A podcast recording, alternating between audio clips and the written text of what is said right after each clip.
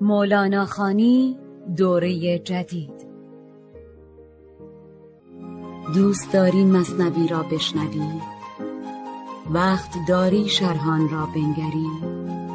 مصنوی را چابک و دلخواه کن ماجرا را موجز و کوتاه کن.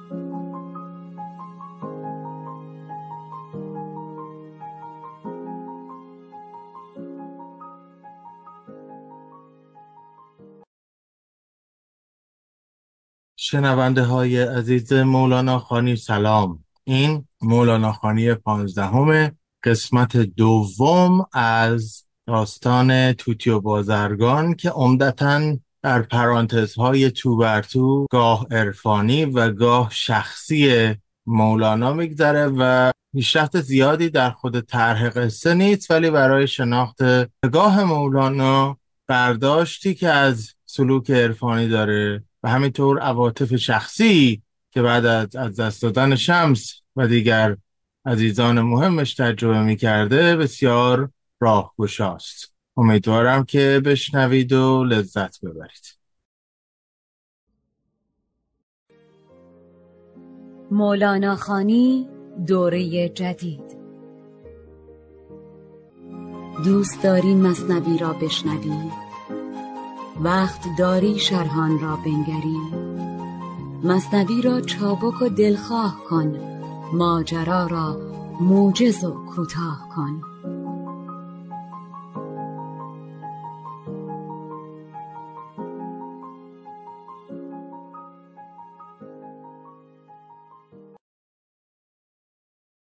کرد بازرگان تجارت را تمام. باز آمد سوی منزل شادکام. هر غلامی را بیاور در مقان هر کنیزک را ببخشید او نشان. گفت طوطی ارمغان بنده کو. آنچه گفتی وانچه دیدی بازگو گفت نی من خود پشیمانم از آن. دست خودخوایان و انگشتان گزان. من چرا پیغام خامی از گزاف؟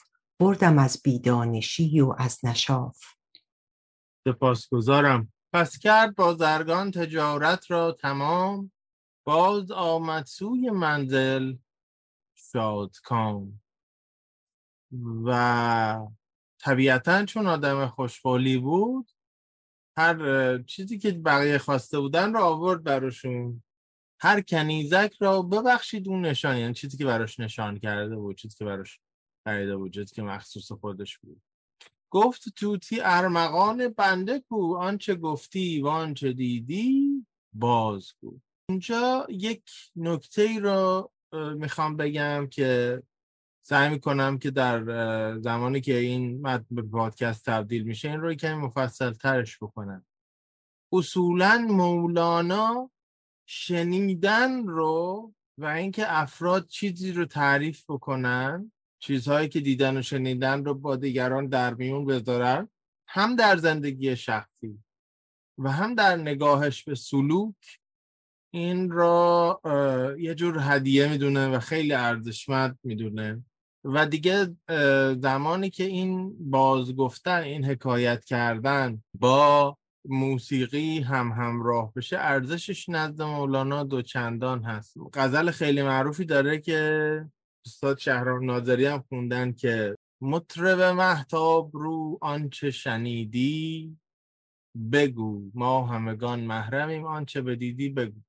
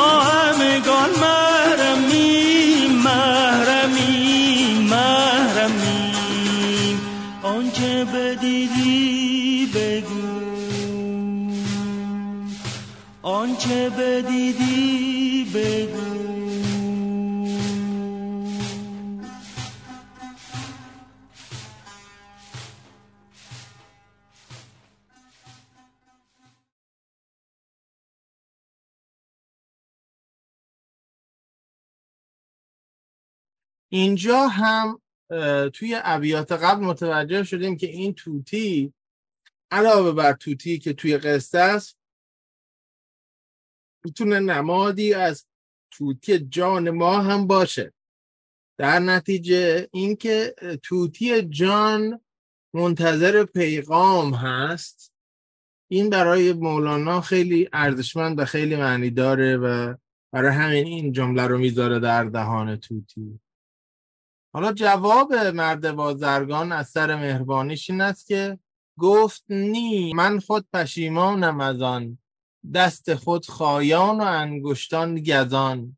من چرا پیغام خامی از گذاف از بیهوده کاری؟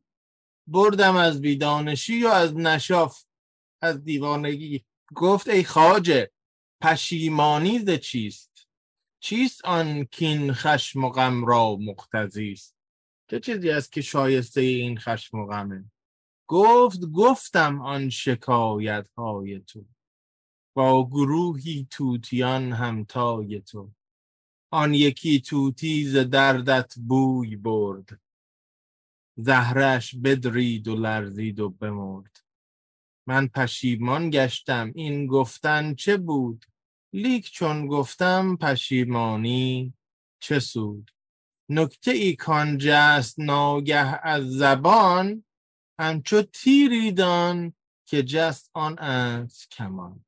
نکته که وجود داره اولا بازرگان اسم سوال توتی رو می‌ذاره شکایت. و این رو اگر بخوایم باز دوباره با لایه دوم معنای توتی که توتی جان مولانا هست همتا بکنیم شکایتی است که جان عارف از دور افتادن از اصل معنوی خودش داره. میگه در بین توتیان یکی از اونها بود که درد تو رو بوی ازش برد یعنی در او اثر کرد. در نتیجه زهرش ترکید و لرزید و مرد.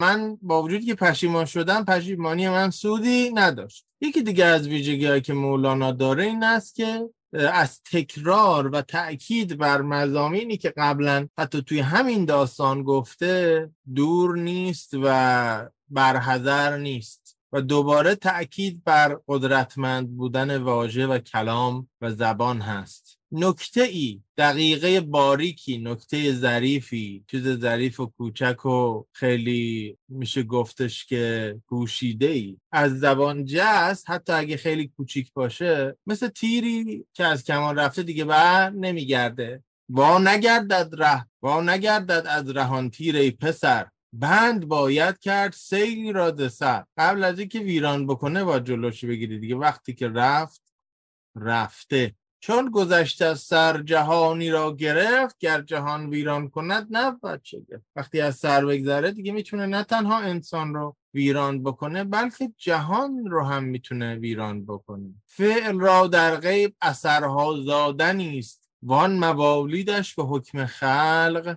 نیست. بیشریکی جمله مخلوق خداست. آن موالی در چه نسبتشان به ماست؟ زید پرانی تیری سوی امر. امر را بگرفت تیرش همچون امر مدتی سالی همی زایید درد. دردها را آفریند حق نمند نکته که می‌خواد اینجا مطرح بکنه اون اثر پنهان هر کاری است که ما انجام میدیم هر انتخابی است که ما می‌کنیم.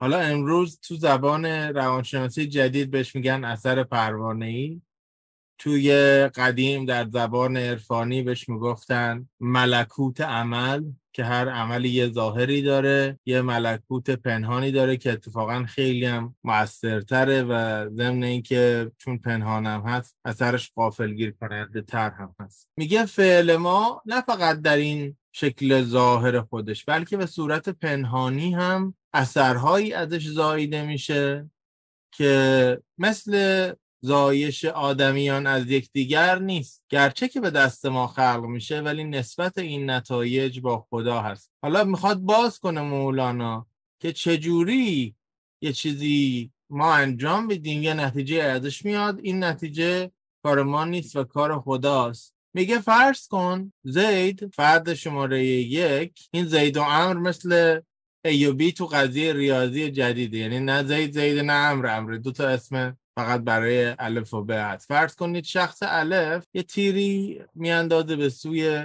شخص ب و تیر هم مثل پلنگ به سرعت میاد شکار می‌کنه اون فرد ب. و تا زمانی این تیر توی بدن اون فرد هست و بعد اتفاقی که میافته این است که درد در تمام این مدت مستولی هست. ولی باید بدونیم که این درد از آدمیان نیست و از حقه. زید رامی فرد اول که تیر را انداخته بود آن دمر مورد از وجل حتی اگه از بیتابی و ترس بمیره دردها میزاید آنجا تا عجل این تیر و این درد از اون فائلش جداست و برای همین می‌تونه تا ابد ادامه پیدا بکنه. زان موالید وجع چون مرد او زید رامی زین سبب قتالگو. آن وجع ها را بدو منصوب دار گرچه هستان جمله سن کردگار. میگه در این میانه تنها چیزی که به اون افکننده تیر برمیگرده اون رنجی که به خودش رسونده اون ترسی که به خودش رسونده و سبب مرگش شده. نه دردیه که به طرف مقابل رسونده و نتیجه که بر سر فرد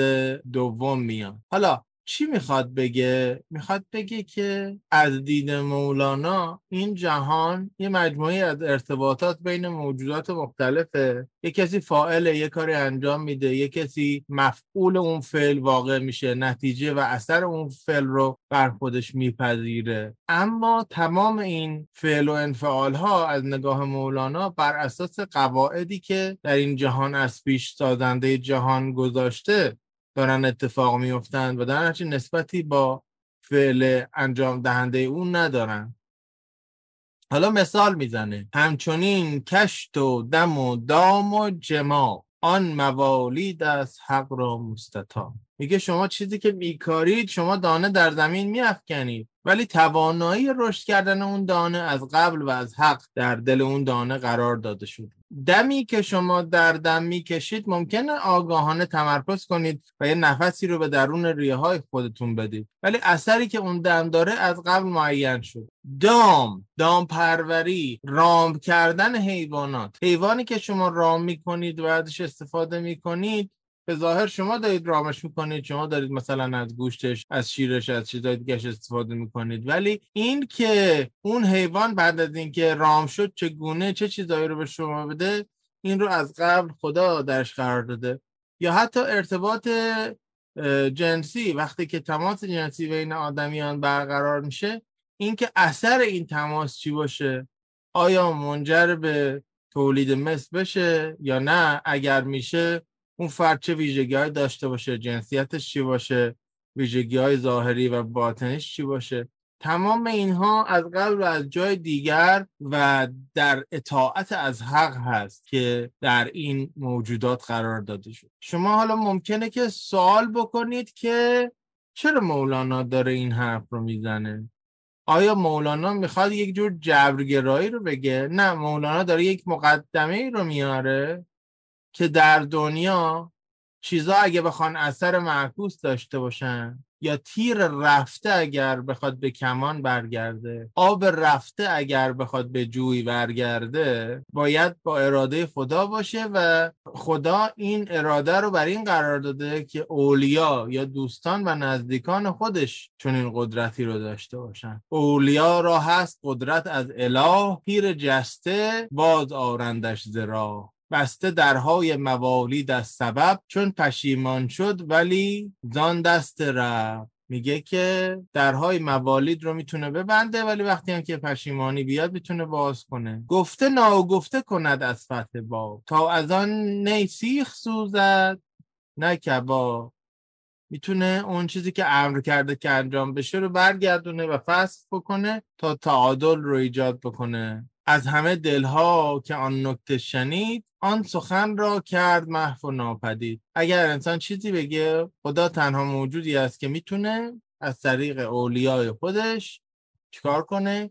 اون سخن رو از دل همه و از زمیر همه و از حافظه همه پاک بکنه. و بعد برای اینکه احتمالا می‌دونه که مخاطبانی که این ابیات رو دارن می‌خونن و میشنون هی تعجبشون بیشتر و بیشتر و بیشتر میشه. به قرآن آیاتی از قرآن رجوع می‌کنه. گرد برهان باید و حجت. مها ای عزیز ای بزرگ اگر استدلال و نشانه می‌خوای باز خان من آیت او ننسه ها که هیچ آیتی رو ما منسوخ نمی کنیم مگر اینکه مثل اون یا بهتر از اون رو برای تو بیاریم؟ آیت انسوک و موذکری بخوان قدرت نسیان نهادنشان بدان. میگه که برو در قرآن در آیه 110 سوره مومنون بخون که میگه که من می‌تونم شما رو از یاد چیزی که تا لحظه پیش داشتید انجام می‌دادید قافل بکنم و بدون که این فراموشکاری می‌تونه از جانب قدرت حق بیاد. چون به تذکیر و به نسیان قادرند بر همه دلهای خلقان قادرند. دوستان خدا که هم می‌تونن یه چیزی که در ذهن ها نبوده ایجاد بکنن. هم چیزی که از یاد رفته رو به یاد آدم ها بیارن و هم چیزی که در ذهن آدم ها هست رو از ذهن و زمیر و حافظه اونها فراموش و پاک بکنن. با این کارشون هست که می‌تونن بر دلهای دیگران قادر باشند و صاحب دل باشند و در دلهای دیگران تصرف بکنن. حالا شاید شما سوال بکنید که این اولیا این دوستانی که مولانا این همه داره ازشون صحبت می‌کنه اگر انقدر قدرتمند باشن آیا چرا در دنیا این همه فساد هست؟ چرا در دنیا این همه شیخ تقلبی هست؟ چرا این همه آدم هست که میان و به ظاهر یک شیخ یک عارف یک صوفی میان ولی کارهایی رو انجام میدن که واقعا دور از اون چیزی که ادعا می‌کنن. بدون اینکه بخوام احیانا علاقه کسی رو زیر سوال ببرم اگر مثلا گوش کنید به پادکست ها و مستندهایی که راجع به اوشو هست می‌بینید که دقیقا یکی از نمونه های معاصر کسانی که ادعای عرفان و معنویت می‌کنن و بعد هزاران کار دیگه در کنارش می‌کنن اوشو که خیلی هم معروف. یه بارم من توی پادکست مولانا خانی گفته بودم کسی اومده بود اون برمان فوش نوشته تو Castbox که تو چجوری جرأت می‌کنی به پیر و پیشوای ما فوش بدی؟ ولی خب هستن افراد زیادی که در پرده عرفان و به اسم عرفان و به اسم صاحب دل بود بودن یک جور قداستی پیدا می‌کنند که کارهایی می‌کنند که بعدا نتایجش واقعا شگفتاوره اگر دوباره بخوام این رو ارتباطش بدم به بحث روز چون یکی از چیزایی بود که دوستان از من خواسته بودن. شما اگر از پیشینه آقای خمینی مطلع باشید که ایشون قبل از اینکه از ایران تبعید بشه عرفان نظری درس می‌داده و استاد فروزانفر. استاد همه استادای ادبیات فارسی آدمی که بسیار آدم مذهبی شخصا ولی در قول و فعلش اصلا آدم مذهبی نیست و سناتوره. آقای خمینی رو دعوت می‌کنه که بیاد در دانشکده علوم معقول و منقول عرفان درس بده. و بعد از عرفانی که اوشون درس میدن کشتارای سال 67 میاد بیرون. اگر که شک دارید راجع به کشتاره که اتفاق افتاده برید به کانال آقای دکتر خلیلی. اگه خواستید توی چت هم می‌ذارم آقای دکتر خلیلی. الان کاناداست.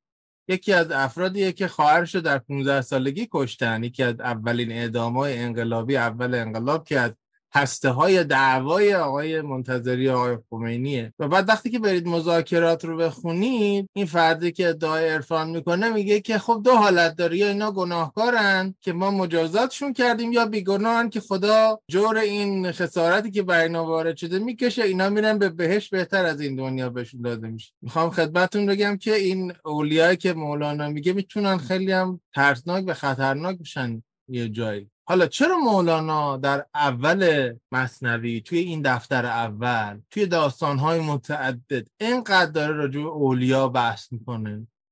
شاید تو هیچ دفتر دیگه ای تا به دفتر ششم که می‌رسیم که جمعبندی مصنوی می‌خواد اتفاق بیفته در هیچ دفتری انقدر داستانهای متعددی راجع به اولیا نیست. علتش به نظر من یک علت روانشناختی است. یعنی مولانایی که از دست داده از شمس رو و بعد از دست داده برهان محقق رو که هم کلاس پدرش بوده و یه جور مرشد معنوی او بوده و بعد از دست داده حسام الدین چلوی رو یعنی سیار بزرگش رو از دست داده و دو تا از اونها رو مطابق با این وصفی که از اولیا می‌کرده می‌دونه یک جوری با بیان این قصه ها نه تنها داره نظرش و اندیشه خودش رو بیان می‌کنه نه تنها داره مخاطب رو آماده می‌کنه برای کل قصه های بعدی که اتفاق میفته بلکه یه جوری در حقیقت یک محاکات و یه جور تسکیه و یه جور تصویه به نسبت اون فشار از دست دادن هایی هم که داشته داره براش اتفاق میفته در نتیجه اصلا تعجب نکنید از این حجم زیادی از صحبت راجع به اولیا که ما در دفتر اول مصنوی خواهیم داشت به دلیل اینکه می‌تونه به هر دلیلی از جمله این دلایلی که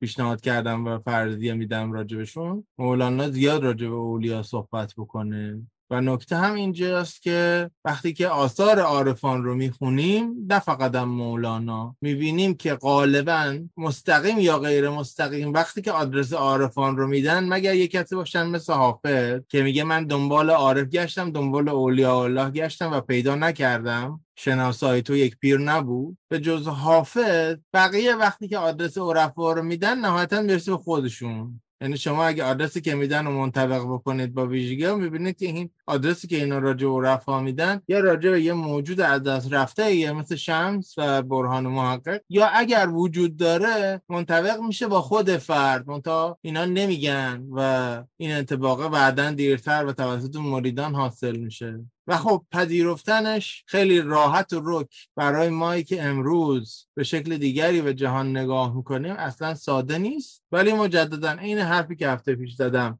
دانستنش برای ما مفیده. اینکه ما بدونیم در گذشته ما همچین نگاهی وجود داشته و اینکه مولانامون رو و همه متنای دیگرمون رو به عنوان یه مجموعه یه پکیج بپذیریم که اینم جزشه. و اگر امروز بحث سیاسی اجتماعی میشه که این کنش بودسازی ما از کجا میاد حالا یکیش نگاه اسطوره‌ایه یکیش نبودن تفکر انتقادی دلایل متعدد دیگری هم ممکنه به شاید براش برشمرد ولی یکیش هم همین متنهای عرفانی است که بودن عرفا رو اینقدر ازش صحبت کردن و اینقدر طبیعی کردن اینقدر نرمالایزش کردن. در نتیجه ما به طور ناخودآگاه در پس زمیر ما در ذهن ما که مولانا جریان داره چه بخوایم و چه نخواهیم به شکل فرهنگی یک جور نگاه کردن به آدمایی که می‌تونن به راحتی پیشوا بشن در پس ذهن ما هست. حالا یا ما به این ناخودآگاهمون آگاه میشیم و کنترلش می‌کنیم و باش تعامل می‌کنیم یا آگاه نمیشیم و دنبالش می‌کنیم به طور ناآگاهانه. ولی این همیشه وجود داره و منی که دارم پادکست مولانا خانی رو میدم در چند سال گذشته و یک کتاب کوچولوی ناچیزی نوشتم راجع به قدریات مولانا با نگاه عرفانی با تفسیر عرفانی غزل های مولانا که توی دانشگاه یکی از منابع کمک درسی بوده در سالهای قبل این نگاه انتقادی رو هم دارم. یعنی اینکه آدم وقتش رو صرف یه چیزی بکنه مانع از اینکه علاوه بر همدلی نگاه انتقادی هم داشته باشه نباید بشه. و من سعی می‌کنم که این نگاه رو به عمد حفظ کنم و در این جلساتمون هم باستاب بدم. خب من تا اینجا یه توقفی بدم. اگر که پرسشی هست نکته ای هست بحثی هست گفتگویی هست بفرمایید و بعد مجددا برگردیم به داستان. مولانا خانی دوره جدید. دوست داری مصنوی را بشنوی؟ وقت داری شرحان را بنگری؟ مصنوی را چابک و دلخواه کن ماجرا را موجز و کوتاه کن.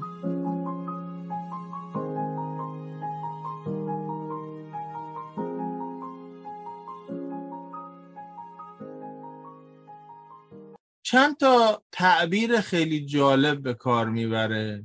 درباره نسبت آدمهای معمولی با این کسانی که بهشون صاحب دل میگه اینها رو هم بدونیم بد نیست.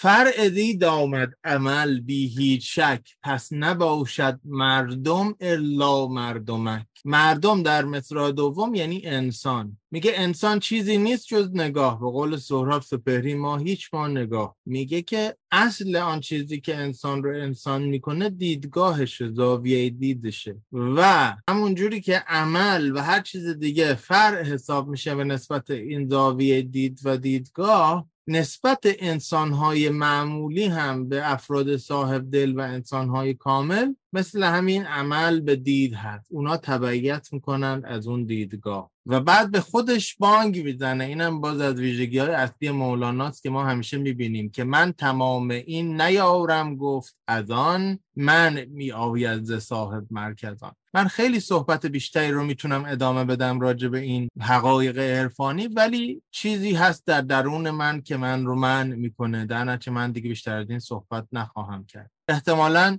می‌دانید که در غزلیات مولانا تخلص مولانا خاموش یا خموش هست یا خموش. و بعد من توی اون کتابی که راجع به غزلیات مولانا نوشتم نشون دادم که خیلی وقتا در انتهای غزل کلمه خاموشی نیست. act خاموش شدن اتفاق میفته خویشکاری function خاموش شدن اتفاق میفته به خاطر که مولانا با این چیزایی که اسمش رو اسرار می‌ذاره مثل یک آبی که پشت یک سد رفتار می‌کنه. سد وقتی که خیلی می‌خواد پر بشه و ممکنه سرریز بکنه و سد رو بشکنه دریچه ها رو باز می‌کنن مقداری از آب از این دریچه سد عبور می‌کنه و آب پشت سر یه مقداری فشارش بر اون سد سبکتر میشه. رفتار مولانا با اسرار و با تصاویری که در ذهنش میگذره دقیقا همین شکلیه. مثل یک موجودیه که تحت فشار و تحت حجوم این تصاویر و این مفاهیم احساس می‌کنه که دیگه تاب نداره و بعد کمی که راجع به اینا صحبت می‌کنه انگار که اون فشار کم میشه دوباره دریچه رو میبنده و به سمت خاموشی میره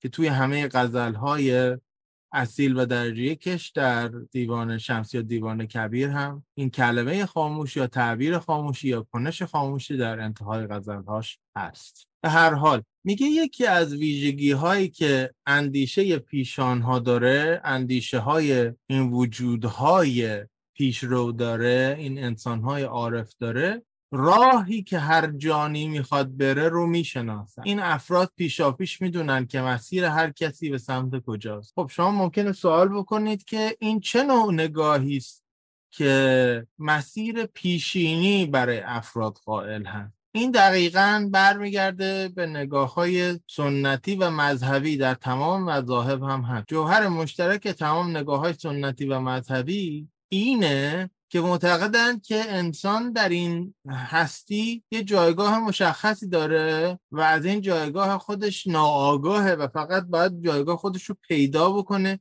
و سر اون جایی که براش مقرر شده قرار بگیره. یعنی کمال کوشش و سلوک و تربیت آدمی توی نگاه های سنتی این است که جایابی بکنه جای گم شده خودش رو پیدا بکنه. این نیست که راهی یا جایی برای خودش خلق بکنه. اون راه یا جا خلق کردن یه چیز مدرن. در نتیجه میگه که اینا می‌دونن هر کسی به کجا باید بره به کدوم مسیر باید بره. و پیشه و فرهنگ تو آید به تو تا در اسباب بکشاید به تو. میگه وقتی تو هم نشین پیر باشی پیشه تو خود به خود میاد و تو رو پیدا می‌کنه. فرهنگ تو تربیت تو آدابدانی تو خود به خود به سمت تو میاد و اسبابی که قراره عللی که قراره ابزاری که قراره واسطه هایی که قراره این راه رو برای تو باز کنن خودشون به سراغ تو میان. پیشه زرگر به آهنگر نشد. خوی آن خوشخو به آن منکر نشد. که کسی که قرار درگر بشه تبدیل به آهنگر نمیشه و برعکس. پیشه ها و خلق ها همچون جهیز سوی خسم آویند روز رستخیز. پیشه ها و خلق ها از قبل آماده هستند و به سمت افراد میان در اون روزی که باید هر چیزی به سمت خودش برگرده. این تمام این حرفا رو داره می‌زنه که مولانا چی بگه؟ می‌خواد بگه که ای جناب بازرگان تو فکر نکن که این چیزی که تو گفتی این توتی رو کشت. تو اصلا کاری نبودی در انتقال این صحبت و در این اتفاقی که افتاد. اون توتی که خودش رو مردن زد برای این توتی که قفس بود حکم پیر و راهنما رو داشت و پیشه و فرهنگ اصلی اون توتی رو توتی در قفس رو بهش نشون داد و راه رسیدن بهش رو نشون داد.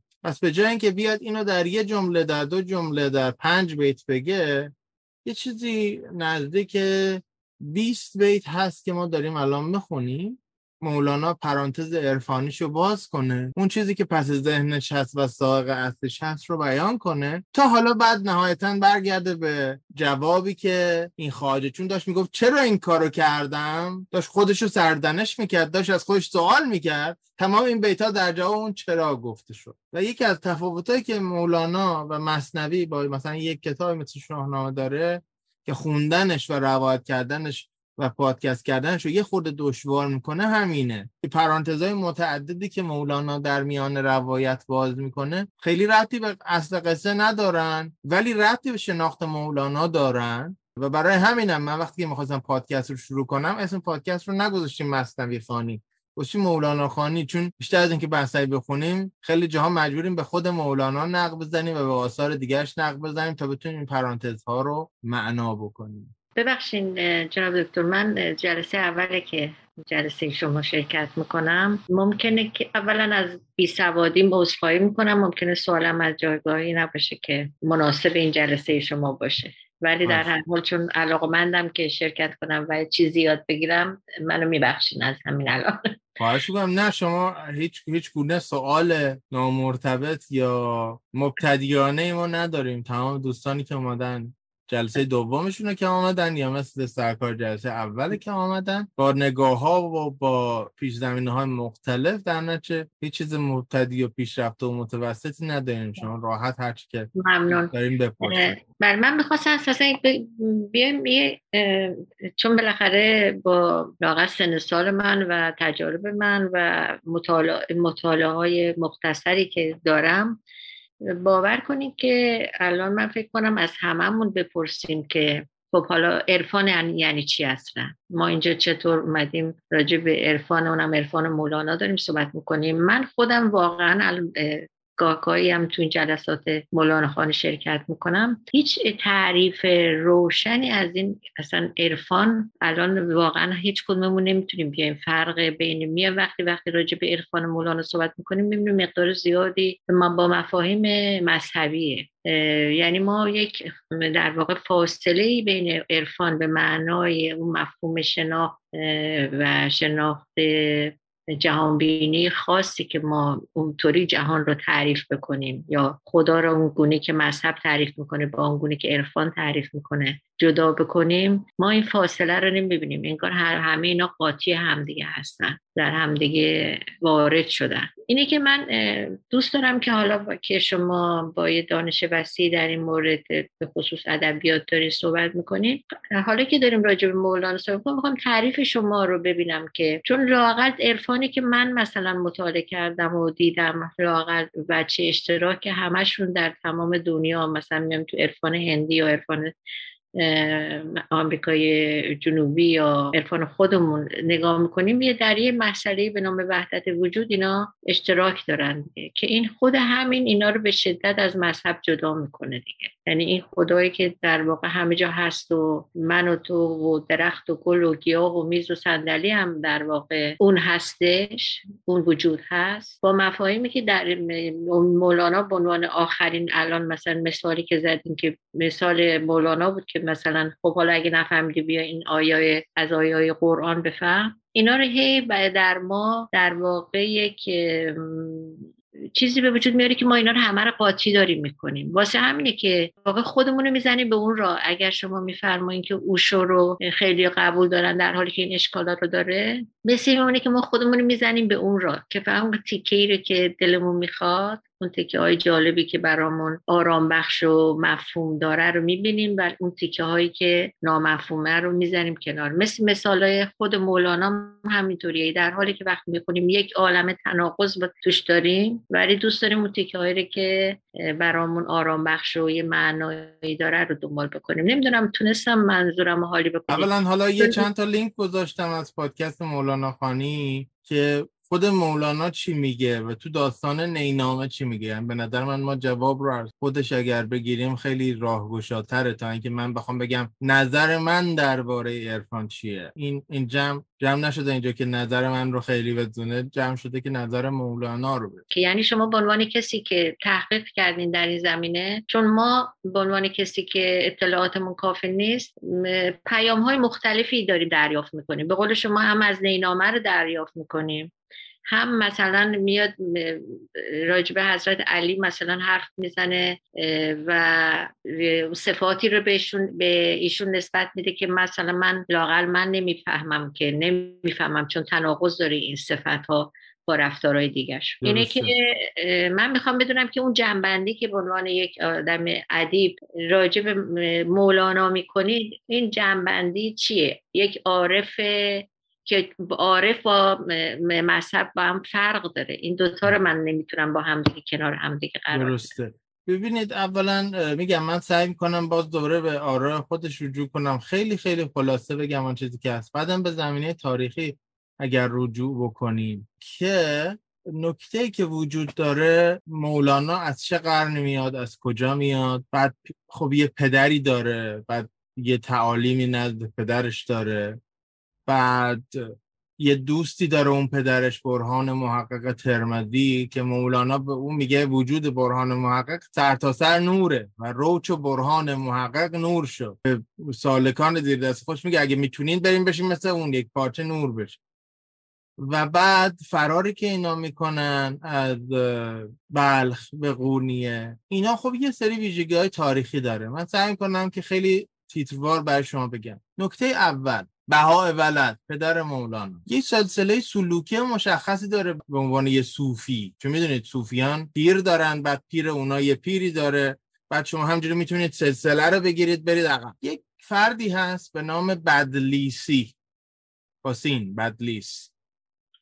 که نویسنده رساله است به نام سوم القلب روزه قلب. یه زاهد خیلی معروف دو آتشه بوده. سرسلسله تمام اینا. یعنی شما وقتی که شاگردان این بدلیسی رو میرید دنبال می‌کنید می‌بینید که مثلا نجم رازی صاحب کتاب مرساد العباد شاگرد یکی از شاگردان اوست. عطار به اونا نسبت داره. سعدی با واسطه به اون نسبت داره. پدر مولانا به اون نسبت داره. یعنی خیلی آدم اثرگذاری حالا این زاهدان نخستین که بدلیسی هم جز اونها کسانی بودن که می‌دیدند اندیشه های ساده زیستی و دنیا گریزی که از میراث عقلی و نقلی پیامبر اسلام می‌گیرن بلافاصله بعد از مرگ پیامبر تبدیل شده به یه امر سیاسی. یه عده کسانی بودن که لباس زاهدان پوشیدن مثل زاهدان رفتار کردن ولی رفتن تو دربار. واکنشی که به این زاهدان درباری نشون میدن این زاهدانی که رنجیده خاطر هستن اینه که یک تصوف مبتنی بر زهد رو پایه گذاری می‌کنن. که مثلا شما می‌خونید که ابراهیم ادهم پادشاهزاده بود ولی سر به بیابان گذاشت و در تمام عمرش با یک لباسی زندگی می‌کرد. و همه ساده زیستی های دیگه که توی این صوفیان نخستین ما می‌بینیم. پس یک ریشش اونه. واکنش به زهد فرمایشی در دربار خلفای بغداد. اینو در نظر داشته باش. اون جایی که پای این تصوف زاهدانه می‌خواد به ادبیات باز بشه من باید از آقای دکتر شفیع کتکنی استفاده بکنم. ایشون میگن که کسانی که باور به یک دین دارن دو جور می‌تونن رفتار بکنن. یا دین رو می‌تونن مثل یه دستورالعمل بسیار بسیار مشخص و خشک با احتیاط تمام ازش پیروی بکنن. امیدشون این باشه که مجازات نشن به دوزخ نرن یا هر مجازات دیگه ای که اون دین تایید می‌کنه. امید مثبتشون این باشه که به جای که مجازات بشن به اون نتیجه خوبی برسن که اون دین وعده داده حالا بهشت یا هر چیز دیگه. این میشه دسته اول مؤمنان معمولی. دسته دوم از مؤمنان به هر دینی اونایی هستن که برخورد استتیک جمال شناسانه زیبای شناسانه می‌کنن با اون دین. و اینجا اونجایی است که از دید دکتر شفیعی عرفانی که در ادبیات باستاف پیدا کرده شکل می‌گیره. یعنی در پس این دستورهای دینی و این بکن نکنها و این باید و نبایدها یک نگاه زیبا شناختی میاد باش تلفیق میشه و این میشه ادبیات عرفانی. از این منظر که دست کم درباره کسی مثل مولانا مثل عطار مثل سنایی یعنی اینایی که در شعر فارسی شاخص هستن کاملا صدق می‌کنه اینا همه دینی هستن. اینا روایت های از دین دارن میدن که ضمن اینکه یه نسبتی داره با اون زاهدان نخستین و با اون اندیشه زهد و دوری از دنیا و دوری از اهل سیاست و دوری از زهد فرمایشی یه نگاه زیبای شناسی هم هست که در قالب شعر در قالب همه چیزهای دیگه تجلی می‌کنه. و مثلا ابو سعید خیر اگر که شما آثاری که راجبش نوشته شده رو بخونید مثلا یه محقق آلمانی هست فریتز مایر که کتابای مفصلی راجب ابو سعید داره نشون میده که ابو سعید چگونه در زندگی روزمرش خیلی آدم زیبایی دوستیه. دنبال زیبایی میگرده همه چیز رو زیبا می‌بینه. در نتیجه این مولانایی که داریم ازش صحبت می‌کنیم در اینکه یک آدم دین داره شکی نیست در اینکه دست کم تا انتهای دهه چهارم زندگیش تا اواخر دهه چهارم زندگیش قرار نبوده صوفی بشود. قرار بوده که زاهد بشه قرار بوده که خانقاه رو دنبال بکنه قرار بوده که درس بده به آدم بالای منبر. و بعد نهایتا با آمدن شمس چرخشی پیدا می‌کنه به سمت اون نگاه زیبا شناسانه که در وجودش هست و یادم گرفته ولی غلبه پیدا نکرده بود. پس مولانا تا قبل از آمدن شمس یک آدمی است که بیشتر به اون نگاه زاهدانه نزدیکه و می‌خواد یه مدرسه ای رو اداره بکنه نه که یک خانقاهی رو اداره بکنه. بسیار آدم باهوشیه. بسیار علوم زمان رو تا حدی که می‌شده خونده و شمس به عنوان آدمی که هیچ چیز هیچ کس قبول نداره تو مقالات شمس قسم شرعی یاد می‌کنه که من آدم فاضلتر از مولانا ندیدم در تمام عمرم.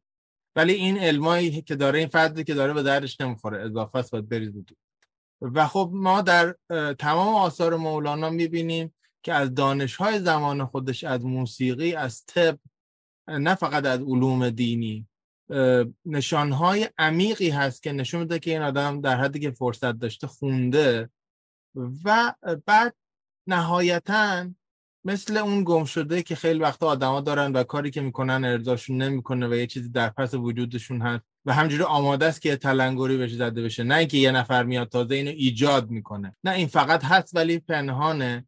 یه نفر میاد اونو از اون لایه پشتی از اون ویترین پشتی میاره جلو. این کاریست که شمس برای مولانا انجام داده. و در نتیجه شما نمی‌توانید و نمی‌شود که وقتی که آثار مولانا رو می‌خونید اون رو از نگاه دینیش جدا بکنید. ولی اینکه خب مولانا مثلا با غزالی چه فرق می‌کنه؟ مولانا با دیگرانی که نگاه عرفانی ندارن این نگاه زیبا شناسانه ندارن نمی‌تونن شعر بگن نمی‌تونن غزل بگن نمی‌تونن موسیقی مثل مولانا صحبت بکنن چه تفاوتی داره؟ در همون نگاه زیبا شناسانه است که دکتر شفیعی معتقده که تمام افراد این دسته دارن. این خب راجب نسبتشون با تصوف و با عرفان باستاویده در ادبیات. ولی آیا این عرفان از جنس همون آگاهی است که اوشو میگه از جنس اون کنار زدن اون مایه است که بودا میگه از جنس تمام تفسیرهایی که از بودیزم در جاینزم میشه از جنس کابولا عرفان یهودیه از جنس عرفانهای زمینی و غیر قدسی مثل عرفانهای بومیان سرتاسر سر دنیا نه از اینا نیست. چون از یک نگاه اسلامی میاد. این یعنی شما کارش نمی‌تونید بکنید. اینا با هم آمیخته. For better or worse به قول خارجی ها. بخوایم یا نخوایم این هست. من بسیار سپاسگزارم. مثلا خیلی عالی. درست هم چیزی که در جستجوش بودم جوابم دادین خیلی ممنونم. به نظر منم همین می‌رسید که این فرق می‌کنه با اون عرفانی که مثلا تو عرفان بودایی ما مثلا دنبال می‌کنیم. خیلی تفاوت می‌بینیم ولی ما باز میگیم عارفن اینا. درسته. در واقع. و حالا اهمیتی که برای شخص من پیدا می‌کنه اولا هیچکس به اندازه مولانا اثر هنری خلق نکرده از این زاویه. اهمیت اول. اهمیت دوم من آدم مذهبی نیستم. من خودم رو پیرو کلاسیکی هیچ کدوم از مذاهب طبقه بندی نمی کنم ولی به دلیل اهمیتی که این نگاه عرفانی داشته و به وسیله شعر و به کیمیای شعر رفته در فرهنگ ما و در پس ذهن ما حتی الانی که من نوعی ممکنه مذهبی نباشم شناخت این به شناخت تاریخی اون جامعه و حتی به خودشناسی شخصی خودم معتقدم که کمک می‌کنه. در نتیجه از اون زاویه میخونمش و ترسی هم نخواهم داشت که یه جایشو دوست داشته باشم یه جایشو سوال داشته باشم یه جایشو بلا تکلیف باشم باش ندونم باش چیکار کنم یه جایشم نقد کنم. مثل همین بحثی که اگر ولایت مطلق شد اون وقت راه برای خیلی چیزهای دیگه باز میشه که ما شکل معاصرش هم دیدیم. دیگه نمیگم می‌بینیم.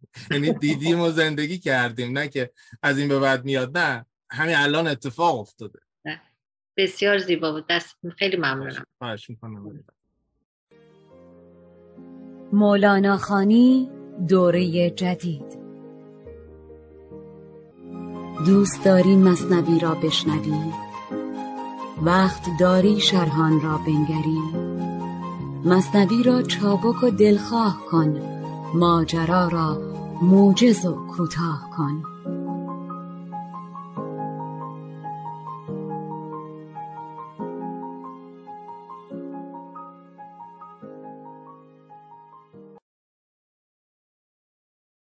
چون بدین رنگ و بدین حالش بدید خواجه در جست و گریبان را درید. گفت ای طوطی خوب خوش حنین این چه بودت؟ این چرا گشتی چنین؟ ای دریغا مرغ خوش آواز من. ای دریغا همدم و همراز من. ای دریغا مرغ خوش الحان من. راه روح و روضه و ریحان من.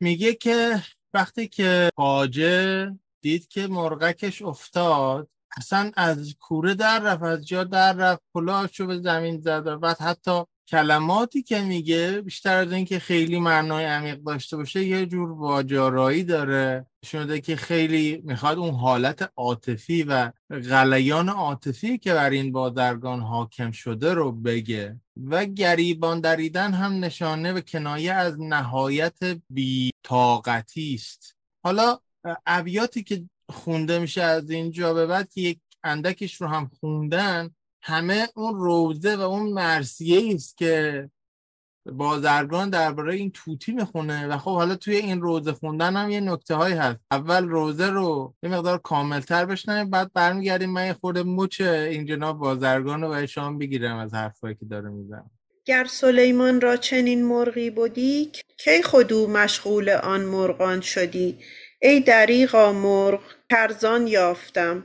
زود روی از روی او برتافتم. ای زبان تو بس زیانی مر مرا. چون تویی گویا چه گویم من تو را؟ ای زبان هم آتش و هم خرمنی. چند این آتش در این خرمن زنی؟ در نهان جان از تو افغان می کند. گرچه هرچه گوییش آن می کند. ای زبان هم گنج بی پایان تویی. ای زبان هم رنج بی درمان تویی. هم صفیر و خدعه مرغان تویی هم انیس وحشت هجران تویی. چند امانم می دهی ای بی امان؟ ای تو زه کرده به کین من کمان. نک بپرانیده ای مرغ مرا در چراگاه ستم کم کن چرا. یا جواب من بگو یا داده ده یا مرا ز اسباب شادی یاد ده.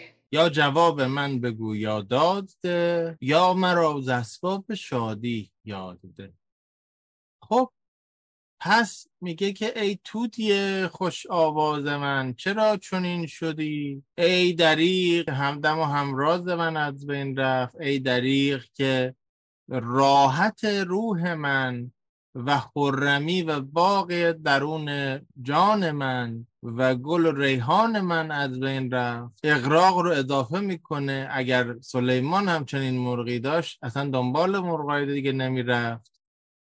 حالا سوال اینجاست که آقای بازرگان شما که الان انقدر ناراحتی و این مرغ یه دفعه انقدر برات مهم شد شما اگر که واقعا انقدر این مرغ برات مهم بود یه خورده احتیاط می‌کردی در گفتن اون چیزی که گفتی چون یه بار پیغام دادی نتیجه شد دیدی. یعنی به طرز خیلی تندامیز و آیرونیکی اینجا می‌خواد انسانها رو قشنگ نشون بده مولانا که انسانها از اون چیزی که حتی نزدیک اتفاق افتاده درس نمی‌گیرن و احتیاط نمی‌کنن. و اصلا راجع به اینکه این موقع چقدر براش مهم بوده اصلا شما نمی‌بینید قبل از این ابیات صحبت بکنه. یه دفعه وقتی که از دستش داد مهم میشه. این یکی از هجاب های قفلت آدمی از دید مولانا که آدم ها تا یه چیزی رو دارن اونقدری بهش علاقه ندارن که وقتی از دستش میدن اونقدر براش بیتابی می‌کنن. و اینکه سوالی که مطرح میشه این است که چجوری این مرغی که انقدر حالا این بازرگان اصلا بهش نزدیکی نداره که وقتی که می‌خواد بره سفر می‌تونه بذارتشو بره لازم نداره با خودش ببره.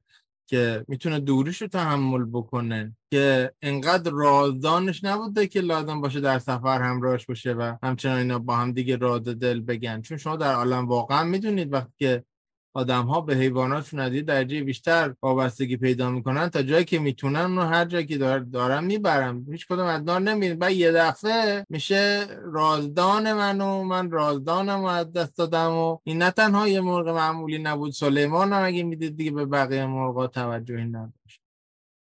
و بعد میاد به یک بنمایه‌ای که مولانا همیشه دوست داره در داستانهای مختلف بهانهای مختلف اشاره بش بکنه ارجاع میده و اون این است که آدمی چیزی که ارزان به دست بیاره رو راحت هم از دست میده. این رو بارها با تمثیلهای مختلف چه راجع به افراد مختلف چه راجع به اصلا حضرت آدم به عنوان پدر نوع بشر این رو بارها گفته که خیشتن نشناخت مسکین آدمی. از فزونی آمد و شد در کمی خیشتن را آدمی ارزان فروخت بود اطلس خیش را بر دلق دو. آدمی که گرفتار لذت های این جهانی شد و از بهش بیرون آمد مثل یه پارچه ابریشمی بود که بدودش روی دلق روی پارچه خیلی خشن. و هر که او ارزان خرد ارزان دهد. گوهری تفری به قرسینان دهد. اگر تفر باشه که ارزش گوهر رو نمی‌دونه حاضره که در قبال یه نونی اون گوهر رو از دست بده پس مرتب به بیانهای مختلف در جاهای مختلف مصنوی این رو عرضه می‌کنه مولانا که اینجا هم میگه ای دریقا مرغ کرزان یافتم. زود روی از روی او بردافتم و بعد اگه یادتون باشه در جلسه قبل هم گفتیم و نمونه های نشون دادیم که مولانا خیلی وقتا یه چیزی میگه که هم اندیشه خودشه هم می‌تونه ادامه گفتار اون شخصیت باشه. این چند بیتی که راجع به زبان صحبت می‌کنه و به زبان رجوع می‌کنه و از زبان به خود زبان شکایت می‌کنه اینا همینه. که ای زبان تو مایه زیانی گاهی آتشی گاهی خرمنی و وقتی که این دوتا با هم دیگه ترکیب میشن همه چیز رو نابود می‌کنه. در عمق جان من همیشه با من ناله می‌کنی و به همین دلیل که تو در عمق جان من جا داری روح من هر جوری که تو بگی هر کاری که تو بگی انجام میده به حرف تو بیشتر گوش میده تا به حرف من گوش بده. و قدرتی که تو به من میدی گنج بی پایانیه در این حال این قدرت خیلی مخربه رنج بی امان و درد بی درمان هم میشه. هم می‌تونی مرغان رو به بند بیاری هم می‌تونی مرغان رو برمانی هم می‌تونی در زمانی که تنها هستم در درون من با خود من صحبت کنی. تمام این کارکردهای مختلف زبان رو مولانا میگه. از تخیل یا جعل که حالا ازش می‌تونه خیال پردازی پدید بیاد داستان نویسی پدید بیاد دروغ پدید بیاد تمام اینا پدید بیاد.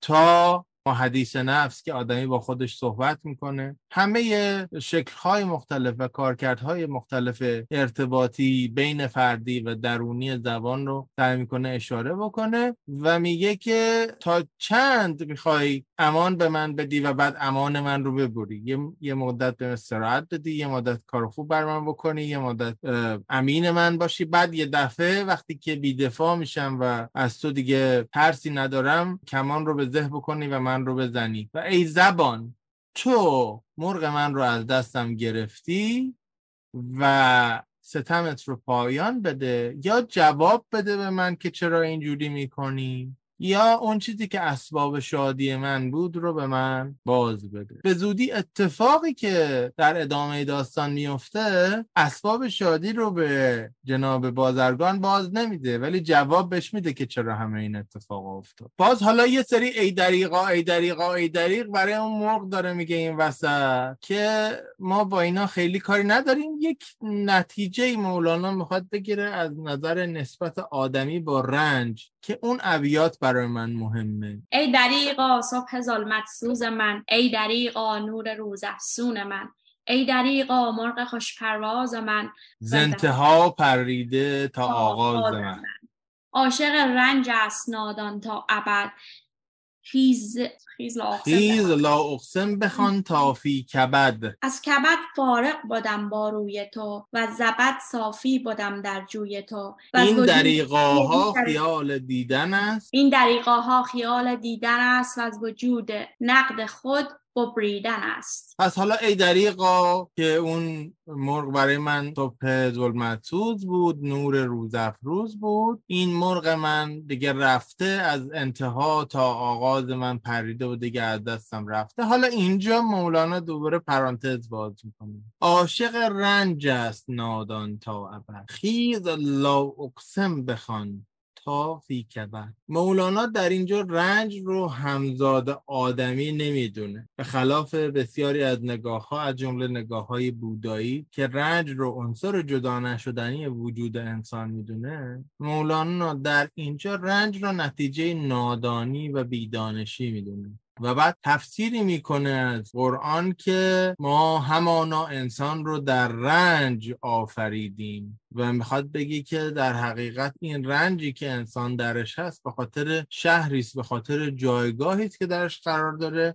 و این جایگاه یا شهر استعاره از اون حسارهای نادانی هست که دور این آدم هست. و اگر از اون جایگاه نادانی آدم بیرون بره رنجش هم تمام میشه. و بعد هم نشینی روح خودش رو هم نشینی روح عارفانه خود مولانا رو با معشوقی که از دست داده با شمسی که از دست داده یا با برهان محققی که مایه تسکینش بوده یا با حسام الدینی که مخاطب خلاقش بوده و براش آینگی می‌کرده رو اینجا بیان می‌کنه. از کبد فارغ بودم با روی تو در همنشینی با تو من از رنج فارغ بودم. و زبد از ناخالصی صافی بودم در جوی تو.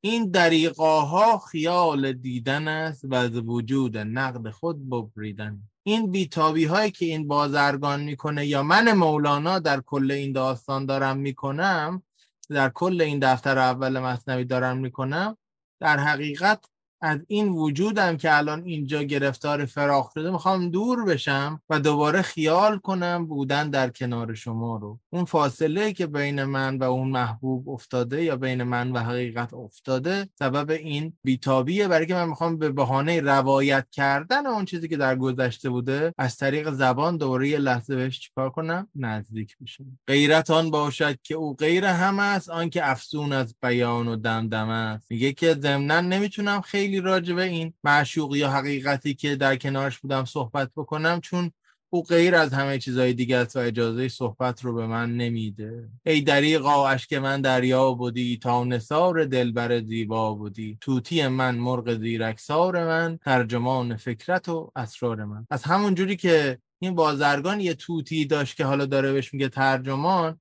من هم در جوار اون معشوق یا اون مخاطبهای خلاق یا اون پیری که نشسته بودم یا اون انسان کاملی که بودم مثل اون توتی دوم که به توتی اول پیغام می‌داد و نادانی او رو برطرف می‌کرد وجود اینا هم برای من مولانا نادانی و ناکاملی من رو چیکار می‌کرد؟ برطرف می‌کرد. هرچه روزی داد و ناداد آیدم اوز اول گفته تا یاد آیدم. توتی کاید ز بحر آواز او پیش از آغاز وجود آغاز او. اندرون توست آن توتی نهان. عکس او را دیده تو بر این و آن. می برد شادیت را تو شاد از او. میپذیری ظلم را چون داد از او. توصیف این معشوقی است که حالا هر چیزی رو عاشق ازش میپذیره. ای که جان را بهر تن می سوختی سوختی جان را و تن افروختی. سوختم من سوخته خواهد کسی تازه من آتش زند اندر خسی. سوخته چون قابل آتش بود سوخته بستان که آتش کش بود. ای دریغا ای دریغا ای دریغ کان چنین ماهی نهان شد زیر میغ. چون زنم دم کآتش دل تیز شد شیر هجر آشفته و خونریز شد. آنکه او هوشیار خود تند است و مست چون بود چون او قدح گیرد به دست. شیر مستی کز صفت بیرون بود از بسیط مرغزار افسون بود. قافیه اندیشم و دلدار من گویدم مندیش جز دیدار من. خوش نشین ای قافیه اندیش من قافیه دولت تویی در پیش من. حرف چه بد تا تو اندیشی از آن حرف بد. خار دیوار رزان حرف و صوت و گفت را برهم زنم. تا که بی این هر سه با تو دم زنم. آن دمی که از آدمش کردم نهان با تو گویم ای تو اسرار جهان. آن دمی را که نگفتم با خلیل وان غمی را که نداند جبرییل. آن دمی کز وی مسیحا دم نزد چون ز غیرت نیز بی ما هم نزد ما چه باشد در لغت؟ اثبات و نفی. من نه اثباتم منم بی ذات و نفی. من کسی در ناکسی دریافتم پس کسی در ناکسی در بافتم. جمله شاهان بنده بنده خودند جمله جم- خلقان مرده مرده خودند. جمله شاهان پست پست خیش را جمله خلقان مست مست خیش را. می شود صیاد مرغان را شکار تا کند ناگاه ایشان را شکار. دلبران را دل اسیر بیدلان جمله معشوقان شکار عاشقان. هر که عاشق دید هر که عاشق دیدیش معشوق دان. کو به نسبت هست هم این و همان. تشنگان گر آب جویند از جهان آب جوید هم به عالم تشنگان. چون که عاشق اوست تو خاموش باش. او چو گوشت می کشد تو گوش باش. بند کن چون سیل سیلانی کند. ورنه رسوایی و ویرانی کند. من چه غم دارم که ویرانی بود. زیر ویران گنج سلطانی بود. غرق حق خواهد غرق حق. خواهد که باشد غرقتر. غرقتر. همچو موج بحر جان زیر و زبر. زیر دریا خوشتر آید یا زبر. تیر او دلکشتر آید یا سپر. وسوسه کرده وسوسه باشی دلا. گر طرب را بازدانی از بلا. گر مرادت را مذاق شکر است بی مرادی نی مراد دلبر است. هر ستارش خون بهای صد هلال خون عالم ریختن او را حلال. خون عالم ریختن او را حلال. ما بها و خونبها را یافتیم جانب جان باختن بشتافتیم. ای حیات عاشقان در مردگی دل نیابی جز که در دل بردگی. من دلش جسته به صد ناز و دلال او بهانه کرده با من از ملال. گفتم آخر عرق توست این عقل و جان. گفت رو رو بر من این افسون مخوان. من ندانم آنچه اندیشیده ای ای دو دیده دوست را چون دیده ای ای گران جان خار دیدستی مرا. زانکه پس ارزان خریدستی مرا.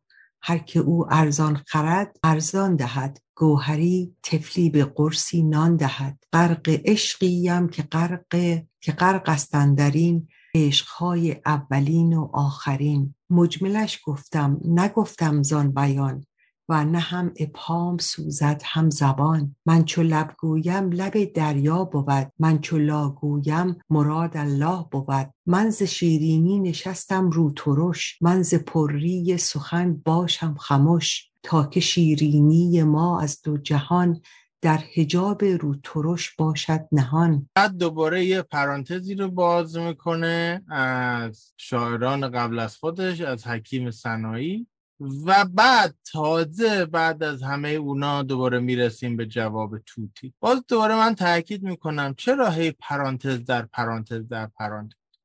چون ما یک مفهومی داریم در ادبیات به نام تزکیه یا کاسارسیس. شما از طریق بیان کردن اون چیزی که بر شما گذشته از طریق روایت اون چیزی که بر شما گذشته یکی از مهمترین راه های التیام هست. در نتیجه مولانا اینجا هر جا اسم خورشید میاد یاد شمس میاد. هر جا اسم دوری میاد یاد فراغ شمس و برهان محقق و دیگرانی که آتش به جانش کشیدن میفته یا اگه خیلی کلیتر بخوایم بیان بکنیم یاد دوری انسان دوری نی از نیستان میفته همون چیزی که در نینامه بیان کرد. حالا اینجا داره اون نگاه عاشقانه خودش و اون سوز عاشقانه خودش رو با تصویرهای متعددی بیان می‌کنه. هرچه روزی داد و ناداد آیدم هرچه روزی عادلانه و غیر عادلانه یا هر چیزی که بهم داده شده و داده نشده رو وقتی بهش نگاه می‌کنم همش میره کنار اول از همه یادم به اون میفته به اون معشوق یا محبوب. یا اون حقیقتی که ازش فاصله دارم میفته. اونی که حاضر نیست یادش هست و خودش نیست. توتی کاید ز وحی آواز او. پیش از آغاز وجود آغاز او.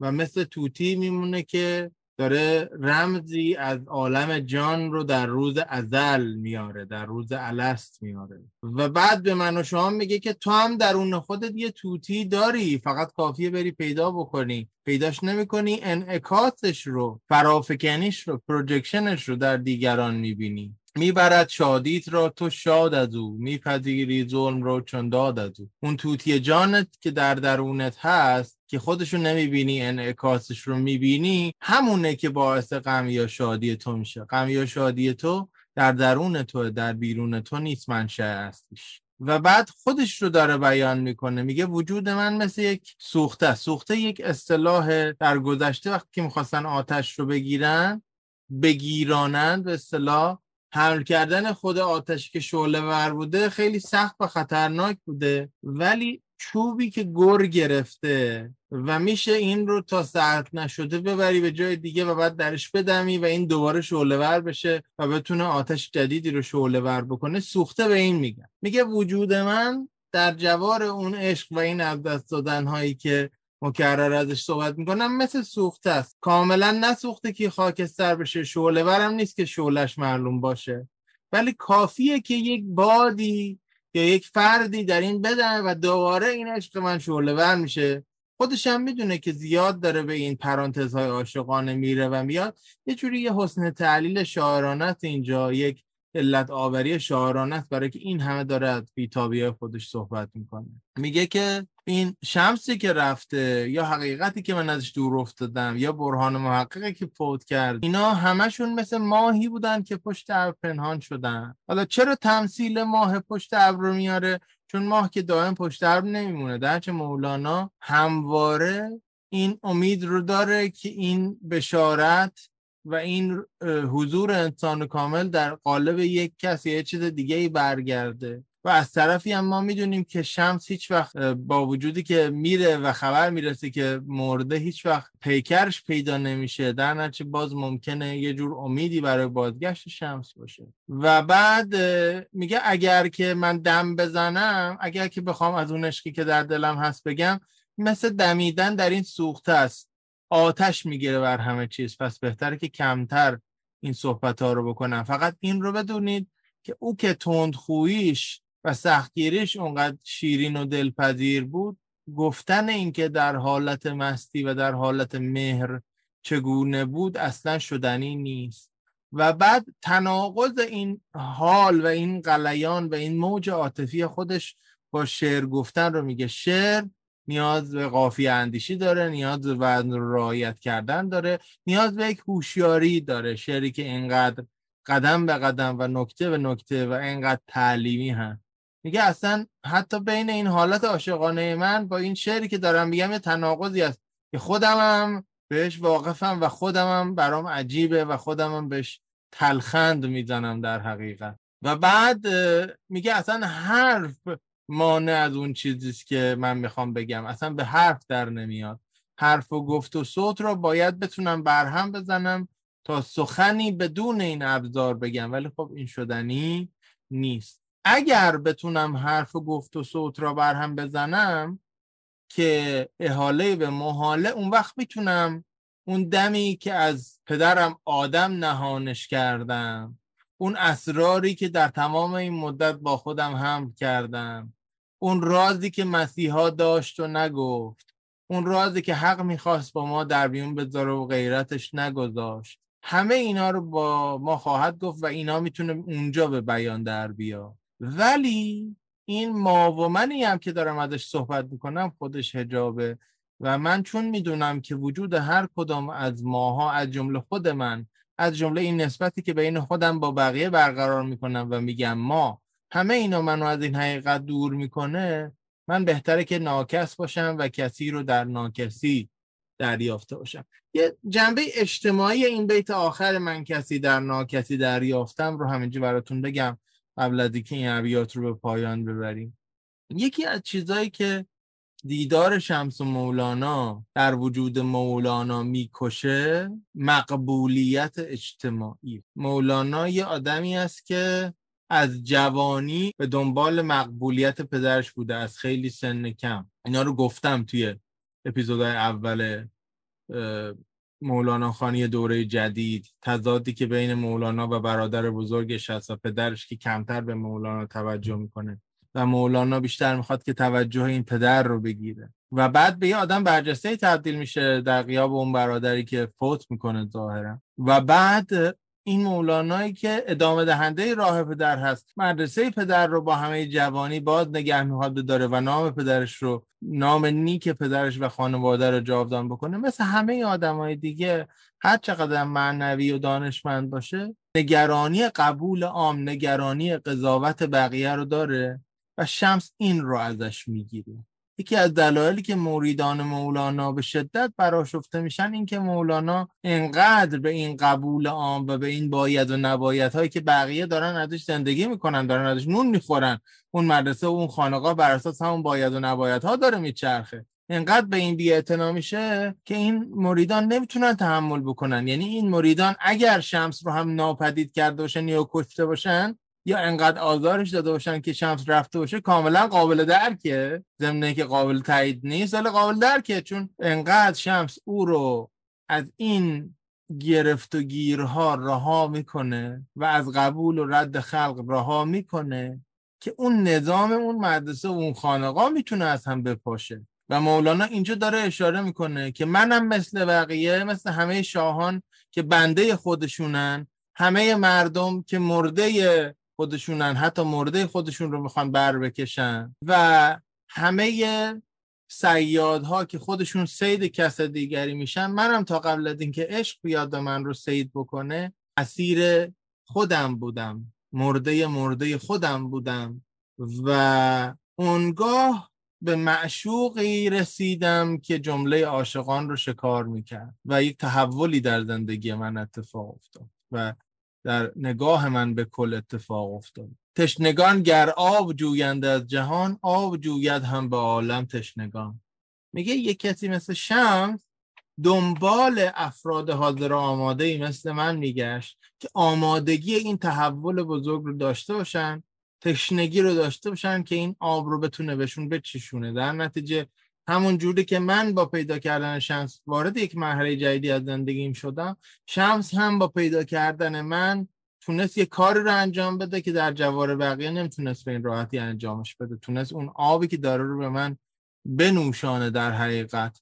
و بعدم به خودش بانگ می‌زنه که کمتر راجع به این چیزا حرف بزن چون داری دریچه صد رو باز می‌کنی و اگه بیشتر باز کنی این آب می‌زنه صد رو میشکونه و رسوایی به بار میاره نه رسوایی به معنی که آبروی من میره به این معنی که اسراری از طریقت آشکار میشه که برای عموم مردم نباید آشکار بشه.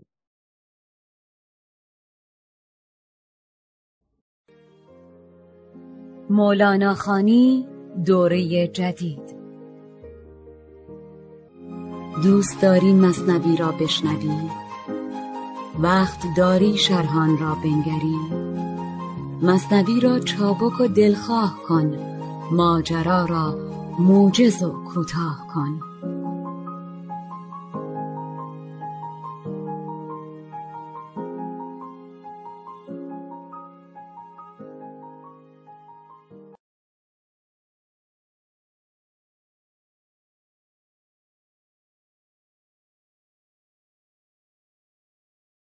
و میگه من خودم شخصا از ویران شدن وجودم نگرانی ندارم چون گنج در دل ویرانه هاست از غرق شدن توی این دریا نگرانی ندارم. از خوردن این تیر نگرانی ندارم.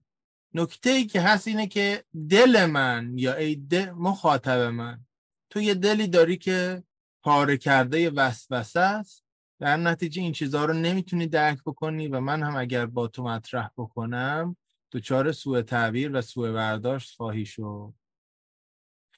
باز یکی از نتایجی که تأکید روی تفاوت مردان عارف و برجسته یا انسانهای عارف و برجسته حالا جنسیتیش هم نکنی با افراد عادی پیدا می‌کنه همین رازوردی کردنه. اینکه من رازی هست که من می‌دانم یا عارف می‌داند و آدمهای عادی نمی‌تونم و وقتی که شما اینجوری نگاه بکنید به بقیه اولین اتفاقی که میافته فروتنی در شما از بین میره.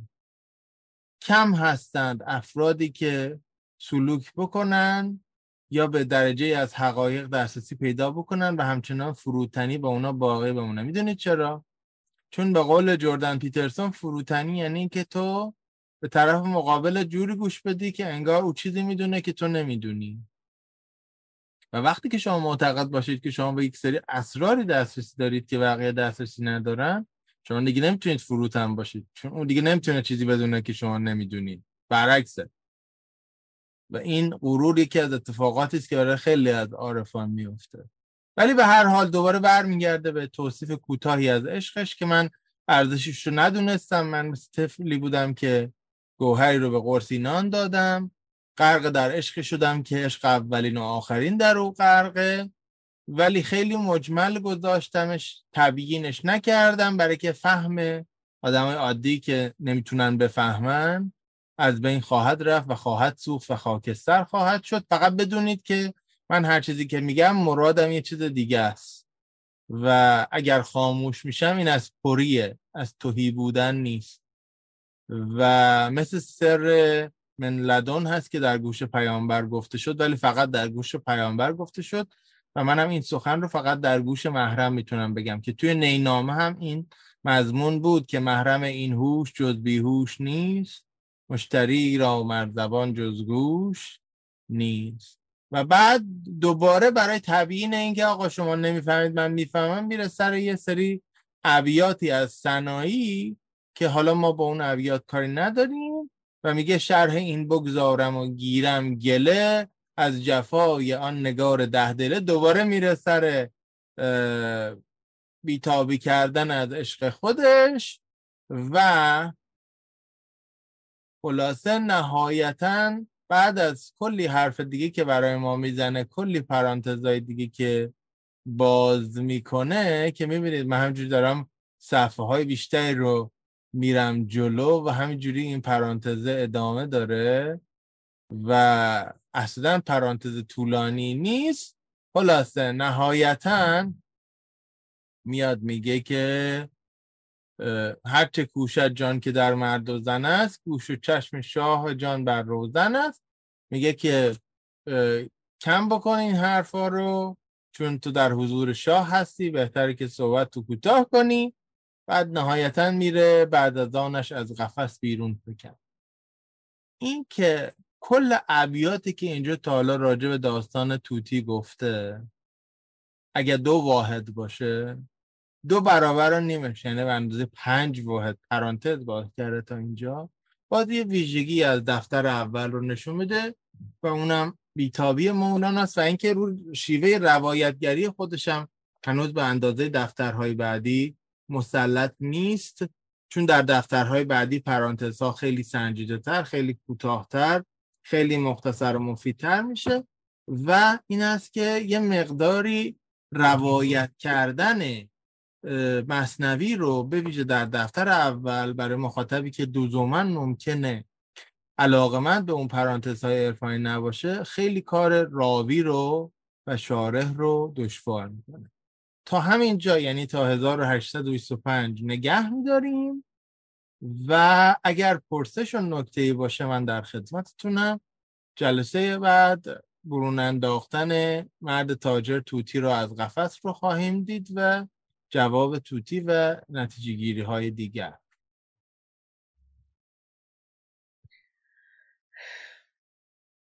نکته ای؟ چیزی می‌خواستیم بگین ندا جان؟ خیلی سوال هست و ولی نمی‌دونم بسنده می‌کنم فقط به قسمت شاید ادبیش اینجا چون اگه همین که از فیلم کنم اصلا استاپ می‌خواین بکنین چیزو؟ می‌خواین یعنی سوالاتون نباشه تو پادکست. اصلا اون پادکست میشه پنج ساعت. نه مشکلی نیست الان می‌کنم کلا از حد چیز خارجه. باشه کسی دیگه ای سوالی می‌خواد بپرسی که می‌خواد بقیه مخاطب پادکست هم بشنون یا استاپ کنم. اوکی. ام خب سوالی مطرح شد در اینجا که چون ضبط نشد من دوباره میگم. پرسیدن که مولانا چجوری این شعرها رو می‌گفته و ما شنیدیم و خوندیم و دیدیم که مرتب گفته می شود که مولانا شفاهی این حرفا رو می‌زده و سما می‌کرده و دور ستون میچرخیده و مریدان می نوشتن این دور ستون من گفتم سوال کننده نگو ولی واقعا هست تعبیر دور ستون. ولی این یک ساختار خیلی پیچیده ای داره. نمیشه همین جوری تصادفی باشه. من جواب دقیقی که بگم صد درصد اینجوری ندارم برای سوال شما. ولی حس و برداشت خودم تا این لحظه آن چیزی که از مولانا خوندم و دیدم و شنیدم و با مولای پجوهای مختلف صحبت کردم رو بهتون میگم. ممکنه نظرم مدت دیگه عوض بشه ولی تا این لحظه. من اتفاقا فکر می‌کنم هر دفتری یه موضوع کلیدی داره. که همه چیز حول اون میچرخه. دفتر اول بیشتر بیتابی های مولانایی است که داره سیر خودش رو از مولانایی که یه مولانای دینداره یه مولانای آخونده یه مولانای که مدرسه دینی رو اداره می‌کنه هست. تا بعد رفتن تبدیل شدن به اون گرایش های صوفیانه تحت تاثیر پدرش و برهان محقق. تا بعد تبدیل شدن اون نگاه صوفیانه به یک نگاه عرفانی و خیلی لطیف و خیلی عاشقانه و بعد از دست دادن سه مخاطبی و سه مرشدی و سه چهره مهمی که صحبت کردم. داره سیر خودش رو میگه که می‌تونه سیر خیلی آدمای دیگه هم باشه. این اتفاق برای سعدی هم افتاده به شکل دیگه ای سعدی اول خیلی آدم خشکی بوده بعد از اون چیزهایی که داشته کنده به شکل دیگری حالا به وسیله سفر این کار رو انجام داده. به جایی که به وسیله سلوک عرفانی انجام داده. حافظ هم این کار رو انجام داده. حافظ هم از گذشته صوفیانه و زادانه خودش خیلی در رنجه و باش در کشمکشه. پس این تضادها می‌تونه برای خیلی ها اتفاق افتاده باشه و می‌تونه به درد خیلی ها بخوره. دفتر اول قصه اون کسی است و زبان حال اون کسی است که این تضادها رو می‌خواد بگه. و دفتر ششم مولانا می‌دونه که بعد از دفتر ششم دیگه دفتری نخواهد بود. اینجوری نیست که همینجوری داره میگه حالا ممکنه دفتر هفتم و هشتم و نهمی هم در کار باشه. اتفاقا دفتر ششم مروریست بر همه چیزهایی که گفته به اضافه تأکید بر اینکه همه چیز نمیشه گفت و ناتمام میمونه خیلی چیزا. هر چقدر تو گوینده خوبی باشی. قصه ای هست در انتهای دفتر ششم. اسمش از قلعه هوشربا داستان دژ هوشربا قلعه ذات و سور و خیلی ها گفتن این داستان ناتمامه. در صورت که این داستان تمامه در ناتمامی خودش. به نظرم اینجوری نیست که مولانا فرصت نکرده باشه بگه مثلا عجل مهلتش نداده باشه. به دلیل اینکه اطرافیان و مریدان و فرزند مولانا سلطان ولد خیلی دقیق احوال مولانا رو ثبت کردن. ما حتی می‌دونیم مولانا کی بیمار میشه. می‌دونیم مولانا در بستر بیماری که دیگه می‌دونه از این بستر بلند نمیشه چه چیزایی گفته. می‌دونیم مولانا اومدن ازش سوال کردن که بعد از تو جانشینت کیه و میگه بعد از ما مصنوی ما شیخی کنند و بعد می‌دونیم که در آخرین ساعات اون غزل معروف رو گفته که رو سر بنه به بالین تنها مرا رها کن. ترس من، ترک من خراب شب گرد مبتلا کن. این آخرین شعریه که مولانا گفته. و شما اگر چاپ غزلیات شمس استاد فروزانفر اون چاپ اصلی رو داشته باشید دونه دونه شعن نزولای اون غزلایی که توی آثار اطرافیان مولانا آمده مثل مثلا در مناقب العارفین آمده اینا آورده در پا نمیشه. پس اینجوری نیست که مولانا نمی‌دونسته. مولانا آخر کتابش رو با یه داستان ناتمام تمام می‌کنه نه که داستان ناتمام میمونه. و این به نظر من یه سمبولیست یه نشانه از این که شما حتی اگه به بزرگی مولانا باشی تمام اون چیزی که می‌خوای بگی دلت می‌خواد بگی رو نمی‌تونی بگی. تمام اون چیزی که می‌دونیم گفتنی نیست شدنی نیست اصلا. و این ناتمام بودن رو یه معتقدن که ناتمام مونده. یه از مولانا پژوهان مثل مثلا دکتر اصطلاحی معتقدن که این نه ناتمام نیست. و حالا با, با وجود اینکه من با شرح دکتر اسلامی خیلی اختلاف نظر دارم یعنی هر چقدر شرح حافظشون خوبه شرح مصنویشون خیلی شرح عجیبیه خیلی نکته خوب و خیلی نکته عجیبی که میشه باش مهاجه کرد و نپذیرفت داره. ولی این یک نکته رو جز نکاتیه که خیلی دوست دارم از شهرشون که وقتی که وارد این قلعه ذات و سوور میشن آخرین داستان مولانا اصلا این داستان ناتمام نیست و اتفاقا عمدن به یه شکل اوپن اندی تمام میشه که مولانا می‌گوید که انگار که من اصلا دیگه چیزی نمی‌تونم بگم اصلا شدنی نیست بیشتر از این گفتن و در ذاتش در ناتمامی خودشه. پس دفتر اول و ششم رو براتون گفتم که چه هست. می‌دونیم که بین دفتر اول و دوم یه فاصله ای میفته که معروف هم هست. خیلی هم راجش مقاله نوشتن. یه مقاله خوبی هم دکتر شمیسا داره که مدتی این مصنوی تأخیر شد. مهلتی بایست تا خون شیر شد. اینکه مولانا بعد از اینکه دفتر اول رو میگه نیاز داره که نقشه راه خودشو برای دفترهای دیگه ترسیم بکنه. چون ادامه دادن صرف این بیان حالات لاولای قصه ها جوابگو نیست. در نتیجه به نظر من در اون سکوت اون سکوت فقط ناشی از ناراحتی مولانا و به اصطلاح قبض عرفانی که برش حادث شده نیست بلکه مولانا داره طرح دفترهای دیگر رو میچینه.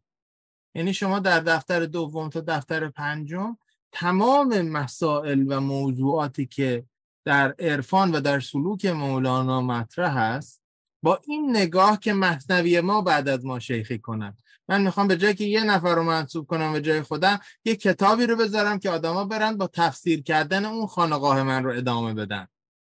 و این کتاب به جای من تولید حرف بکنه تولید اندیشه بکنه تولید تفسیر بکنه تولید قدرت بکنه تولید ثروت بکنه. داره طرح این کتاب رو میچینه. و به طور خاص ما متوجه میشیم که مخاطبی که در دو دفتر اول مولانا این قصه ها رو بالای منبر براشون می‌گفته و بعد به شعر تبدیل می‌کرده خیلی مخاطب فرهیخته تری نسبت به دفتر چهارم و پنجم. یعنی افرادی که به دلیلی که بر من معلوم نیست در این لحظه. در زمانی که دفتر چهارم به ویژه دفتر پنجم گفته می شده خیلی آدم های سطح پایین تر خیلی آدم های بازاری تری بودن که علاقه داشتن و می آمدن به خانقاه در نتیجه اون تمثیل های خیلی رک و جنسی که به ویژه در دفتر پنجم مولانا استفاده می‌کنه بیشتر از اینکه نشان از این داشته باشه که در ذهن مولانا چی میگذره نشان از مخاطبی داره که مولانا داره باش صحبت می‌کنه. در نتیجه ضمن اینکه پلن داره برای دفترهاش اون مخاطبی هم که باهاش گفتگو می‌کنه چون متفاوت میشه در طول اینا یه عامل متفاوت کننده دیگه هست که باعث فراز و فرودهایی در دفترهای مستر میشه. ولی قطعا دفتر اول دفتر حسب حال دفتر حکایت و دفتر ششم دفتر مرور و جمعبندیه و چهار دفتر میانی اصول سلوک مولویه رو یک بار به صورت خیلی فرهیختگانه و یک بار به صورت یه مقدار آمیانه تر یعنی دست کم دو بار هر آن چیزی که اهمیت داره برای مولانا در دفتر دوم تا پنجم مرور میشه با بیانهای مختلف. پس جواب این است که طرح داره براش و نیاز به اینکه طرح داشته باشه هم داره و اصلا هم عجیب نیست که اون فاصله طولانی که بین دفتر اول و دوم میفته برای کامل کردن این نقشه تو ذهنش بوده باشه. و وقتی که شما وقتی یه طرح کلی دارین یه تاثیر کلی دارین و یه ذهن سرشار هم دارید و یه جان شاعر هم دارید می‌تونید برید بشین رو رو مخاطبتون باش صحبت کنید. یا می‌تونه جذبه شاعرانه بیاد و شما درستتون بچرخید و بگید. ولی بر اساس همون پلنی که ریختید این میاد بیرون چون مدت ها و سال ها بهش فکر شد. خیلی ممنون. باش. من می‌تونم یه سوال داشته باشم آقای خواهش؟ می‌کنم بفرمایید. اشعاری که ما در مولانا داریم آیا تماما مال خود مولانا هستش یا اینکه اشعار دیگه هم بهش اضافه شده یا تغییراتی درش کسای دیگه افراد دیگه درش به وجود آوردن؟ سوال سوال خوبی است ما سه دسته شعر داریم از مولانا. دسته اول مصنوی است دسته دوم غزل های مولاناست. دسته سوم آن چیزی است که در دیوان مولاناست ولی غزل نیست که میشه ترجیبند و ترکیبند و ربایی. محکم ترینش کدوم مصنویه؟ چرا؟ چون مولانا در زمانی میگه که رفته رفته مریدان دورش جمع میشن اینو مینوشتن. بعد بر مولانا میخوندن یا بر پسرش میخوندن. و بعد نسخه قونیه که شما تو همه تصحیح های مهم مصنوی می‌بینید نوشته نسخه قونیه یعنی از نیکلسون که پدر جد تمام کسایی که تصحیح می‌کردن از نسخه قونیه صحبت می‌کنه. بعد عرض کنم خدمت شما استاد فروزانفر از نسخه قونیه صحبت می‌کنه. بعد دکتر سروش از نسخه قونیه صحبت می‌کنه. توفیق صبحانی از نسخه قونیه صحبت می‌کنه. استاد موحد هم که جدیدترین تصحیح مصنوی رو دادن نسخه اساسشون نسخه قونیه است. نسخه است که با تأخیر پیدا میشه. و بعد نسخه شناسان که میان بررسی می‌کنن می‌بینن اون نسخه که پیدا می‌کنن نزدیک مقبره مولانا که به نسخه قونیه معروفه از روی یه نسخه نوشته شده که به نظر مولانا رسیده و مولانا تصحیح کرده و تایید کرد یعنی می‌خوام به شما بگم که تصحیح که نسخه قونیه رو مبنا قرار میدن خیلی نزدیکن به اون چیزی که مولانا گفته. اگه 100 درصد نباشه بالای 90 درصد دقت داره ابیاتی درش کم و زیاد میشه ولی اینکه کلیتش مثلا یه دفعه. حالا دو تا اتفاق خندهدار بعدش میفته یعنی این مصنوی که انقدر محکمه دو تا اتفاق خیلی خیلی خندهدار بعدش میفته که اون دو تا اتفاق خندهدار رو براتون میگم. یکی این که یه سری صوفی مسلک بعد از مولانا میان و یه دفتر هفتم برای مصنوی میتراشن.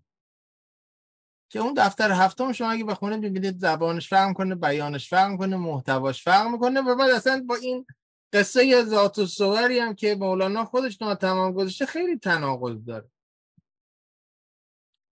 غزل های مولانا. هنوز ما نیاز داریم نسخه بهتری پیدا بکنیم تصحیح بهتری ارائه بدیم. توی غزل های مولانا مقدار زیادیش مقدار عمدهش غزل های خود مولانا ولی در سی چل درصدش هم غزل های دیگران هم وارد شده که آقای دکتر شفیع کدکنی هم تو گزیده هایی که دادن چون سه, سه تا گزیده از غزل های مولانا در سه دوره مختلف زندگیشون دادن. به خیلی از اینا اشاره می‌کنم. مثلا اون غزل معروف روزها فکر من این است و همه شب سخنم که چرا غافل از احوال دل خویشتنم؟ از کجا آمدم؟ آمدنم بهر چه بود؟ به کجا می‌روم؟ آخر نمای وطن. این از مولانا. و آقای دکتر شفیع اونجا نشون داده. و بعد وقتی که به رباعیات وارد میشیم دیگه رباعیات مولانا دیگه خیلی پریشان تر از غزلیاتش هست. چون تعداد نسخه هایی که استاد فروزانفر در دسترس داشتن از غزلیات هم کمتر بوده و نسخه های کم اعتبارتری بوده اگر به شب یادگار دوست که اتفاقا تو پادکست هم منتشر شده دقت بکنید من اصلا نشون دادم این ربایی من درد تو راز دست آسان ندهم دل بر نکنم به دوستا جان ندهم. از هیچ شاعری نیست که بخواد از مولانا باشه. یعنی هیچ شاعر یگانه این ربایی رو نگفته. هر تکش از یه جاییه. و بعد ذوق عرفان دوست و مولانا دوست مردم ما اینو زده سر هم شده یه ربایی که خب به کی بیشتر از همه می‌خوره اینجوری صحبت کنه؟ به مولانا.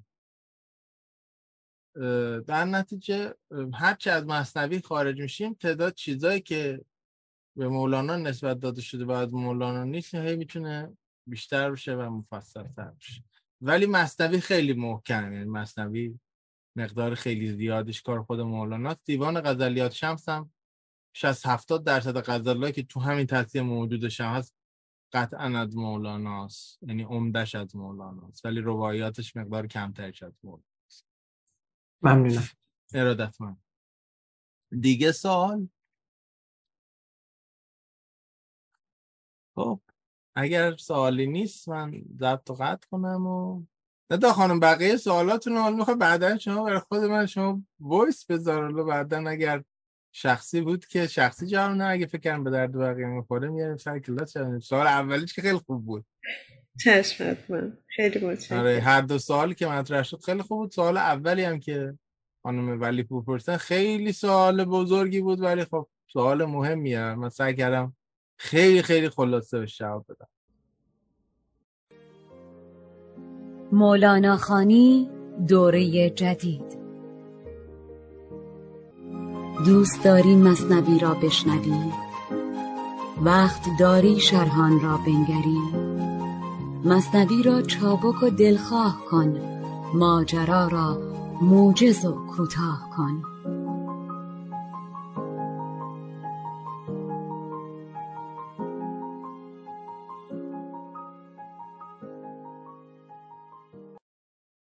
سوالی مطرح شد در اینجا که چون ضبط نشد من دوباره میگم. پرسیدن که مولانا چجوری این شعرها رو می‌گفته و ما شنیدیم و خوندیم و دیدیم که مرتب گفته می شود که مولانا شفاهی این حرفا رو می‌زده و سما می‌کرده و دور ستون میچرخیده و مریدان می نوشتن این دور ستون من گفتم سوال کننده نگو. ولی واقعا هست تعبیر دور ستون. ولی این یک ساختار خیلی پیچیده ای داره. نمیشه همین جوری تصادفی باشه. من جواب دقیقی که بگم صد درصد اینجوری ندارم برای سوال شما ولی حس و برداشت خودم تا این لحظه آن چیزی که از مولانا خوندم و دیدم و شنیدم و با مولای پجوهای مختلف صحبت کردم رو بهتون میگم. ممکنه نظرم مدت دیگه عوض بشه ولی تا این لحظه.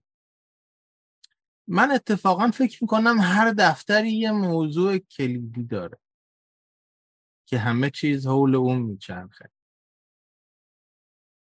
دفتر اول بیشتر بیتابی های مولانایی است که داره سیر خودش رو از مولانایی که یه مولانای دینداره یه مولانای آخونده یه مولانای که مدرسه دینی رو اداره می‌کنه هم تا بعد رفتن تبدیل شدن به اون گرایش های صوفیانه تحت تاثیر پدرش و برهان محقق.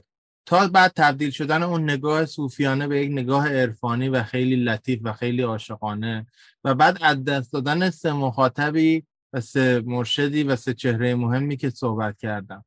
داره سیر خودش رو میگه که می‌تونه سیر خیلی آدمای دیگه هم باشه.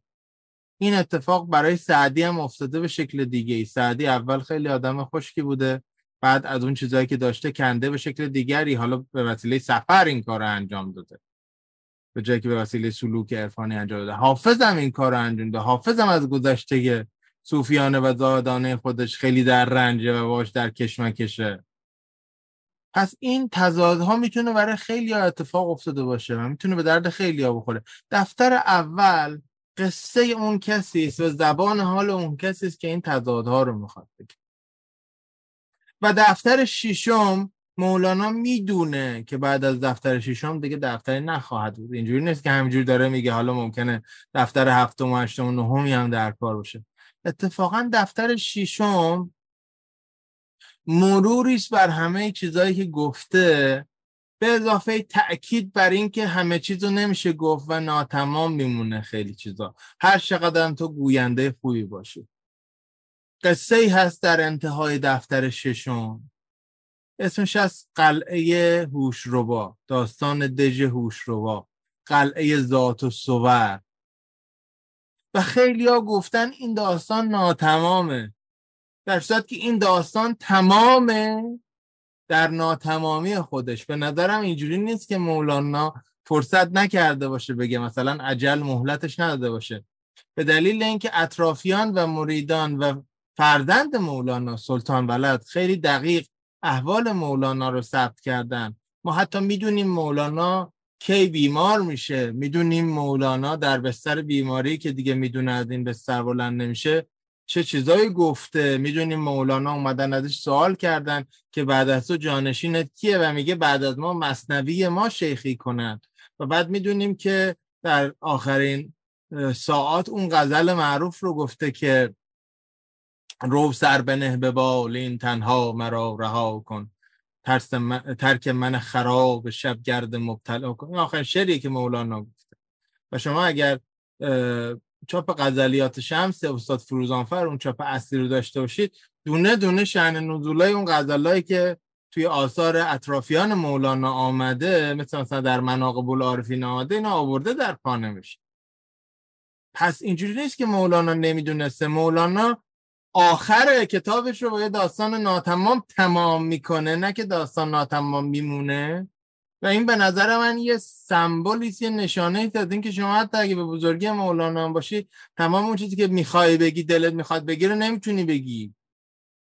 تمام اون چیزی که می‌دونی گفتنی نیست شدنی نیست اصلا. و این ناتمام بودن رو یه معتقدن که ناتمام مونده. یه از مولانا پژوهان مثل مثلا دکتر اصطلاحی معتقدن که این نه ناتمام نیست. و حالا با, با وجود اینکه من با شرح دکتر سلامی خیلی اختلاف نظر دارم یعنی هر چقدر شرح حافظشون خوبه شرح مصنویشون خیلی شرح عجیبیه خیلی نکته خوب و خیلی نکته عجیبی که میشه باش مهاجه کرد و نپذیرفت داره. ولی این یک نکته رو جز نکاتیه که خیلی دوست دارم از شهرشون که وقتی که وارد این قلعه ذات و سور میشن آخرین داستان مولانا اصلا این داستان ناتمام نیست و اتفاقا عمدن به یه شکل اوپن اندی تمام میشه که مولانا می‌گوید که انگار که من اصلا دیگه چیزی نمی‌تونم بگم. اصلا شدنی نیست بیشتر از این گفتن و در ذاتش در ناتمامی خودشه. پس دفتر اول و ششم رو براتون گفتم که چه هست.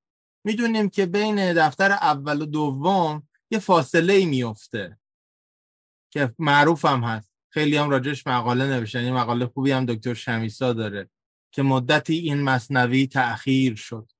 مهلتی بایست تا خون شیر شد. اینکه مولانا بعد از اینکه دفتر اول رو میگه نیاز داره که نقشه راه خودشو برای دفترهای دیگه ترسیم بکنه. چون ادامه دادن صرف این بیان حالات لاولای قصه ها جوابگو نیست. در به نظر من در اون سکوت اون سکوت فقط ناشی از ناراحتی مولانا و به اصطلاح قبض عرفانی که برش حادث شده نیست بلکه مولانا داره طرح دفترهای دیگر رو میچینه. یعنی شما در دفتر دوم تا دفتر پنجم تمام مسائل و موضوعاتی که در عرفان و در سلوک مولانا مطرح است با این نگاه که مصنوی ما بعد از ما شیخی کنند من می‌خوام به جای که یه نفر رو منصوب کنم به جای خودم یه کتابی رو بذارم که آدما برن با تفسیر کردن اون خانقاه من رو ادامه بدن. و این کتاب به جای من تولید حرف بکنه تولید اندیشه بکنه تولید تفسیر بکنه تولید قدرت بکنه تولید ثروت بکنه. داره طرح این کتاب رو میچینه. و به طور خاص ما متوجه میشیم که مخاطبی که در دو دفتر اول مولانا این قصه ها رو بالای منبر براشون می‌گفته و بعد به شعر تبدیل می‌کرده خیلی مخاطب فرهیخته تری نسبت به دفتر چهارم و پنجم. یعنی افرادی که به دلیلی که بر من معلوم نیست در این لحظه. در زمانی که دفتر چهارم به ویژه دفتر پنجم گفته می شده خیلی آدم های سطح پایین تر خیلی آدم های بازاری تری بودن که علاقه داشتن و می آمدن به خانقاه در نتیجه اون تمثیل های خیلی رک و جنسی که به ویژه در دفتر پنجم مولانا استفاده می‌کنه بیشتر از اینکه نشان از این داشته باشه که در ذهن مولانا چی میگذره نشان از مخاطبی داره که مولانا داره باش صحبت می‌کنه. در نتیجه ضمن اینکه پلان داره برای دفترهاش اون مخاطبی هم که باهاش گفتگو می‌کنه چون متفاوت میشه در طول اینا یه عامل متفاوت کننده دیگه هست که باعث فراز و فرودهایی در دفترهای مستر میشه.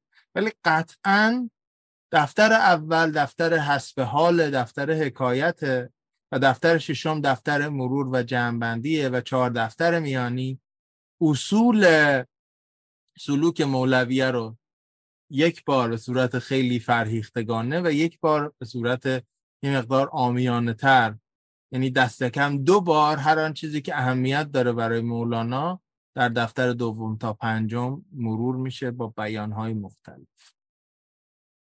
پس جواب این است که طرح داره براش و نیاز به اینکه طرح داشته باشه هم داره و اصلا هم عجیب نیست که اون فاصله طولانی که بین دفتر اول و دوم میفته برای کامل کردن این نقشه تو ذهنش بوده باشه.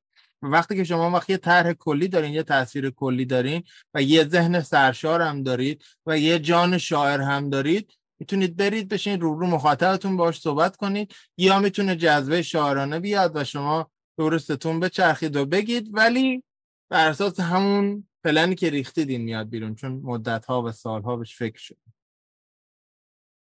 خیلی ممنون. باش.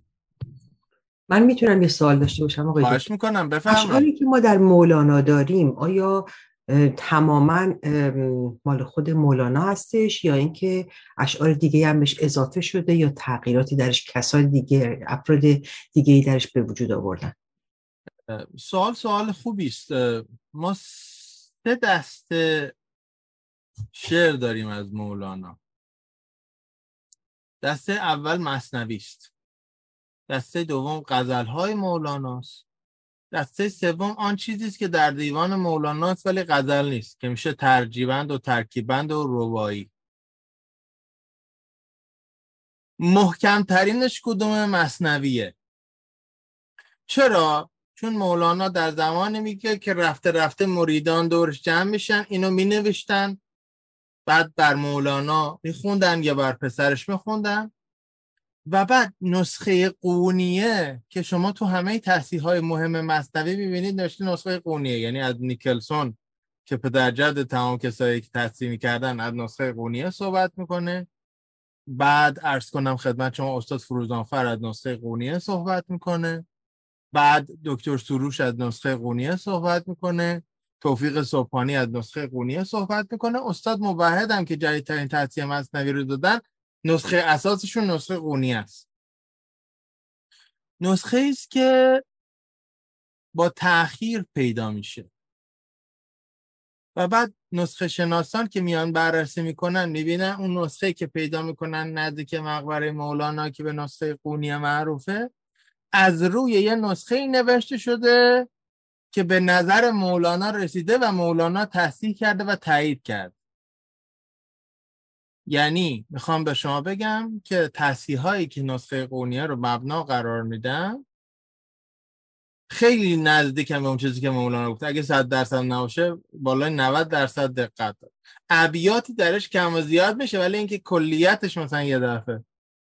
حالا دو تا اتفاق خندهدار بعدش میفته یعنی این مصنوی که انقدر محکمه دو تا اتفاق خیلی خیلی خندهدار بعدش میفته که اون دو تا اتفاق خندهدار رو براتون میگم. یکی این که یه سری صوفی مسلک بعد از مولانا میان و یه دفتر هفتم برای مصنوی میتراشن.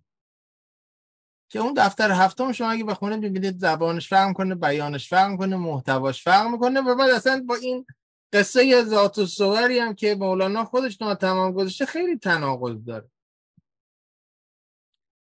غزل های مولانا. هنوز ما نیاز داریم نسخه بهتری پیدا بکنیم تصحیح بهتری ارائه بدیم.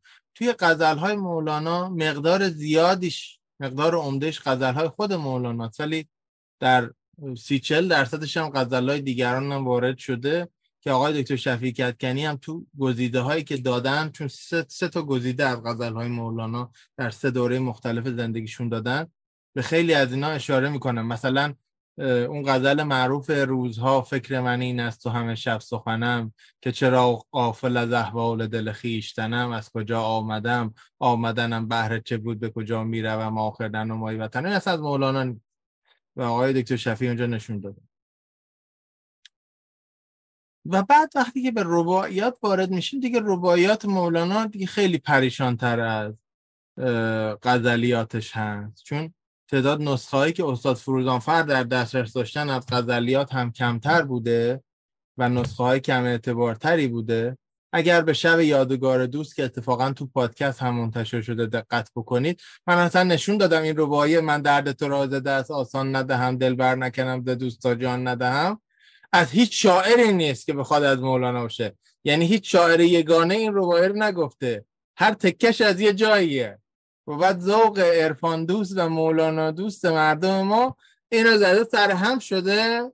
یه ربایی که خب به کی بیشتر از همه می‌خوره اینجوری صحبت کنه؟ به مولانا. در نتیجه هرچه از مصنوی خارج میشیم تعداد چیزایی که به مولانا نسبت داده شده و از مولانا نیست هی می‌تونه بیشتر بشه و مفصل تر بشه.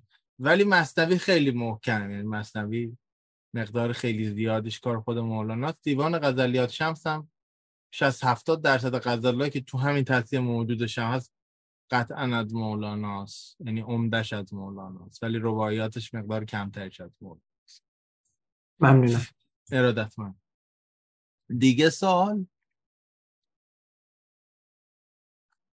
خب اگر سوالی نیست من ضبط قطع کنم و ندا خانم بقیه سوالاتون رو می‌خوام بعدا شما برای خود من شما وایس بذار. بعدا اگر شخصی بود که شخصی جواب نه اگه فکر کنم به درد بقیه می‌خوره میاریم سر کلاس سوال اولیش که خیلی خوب بود.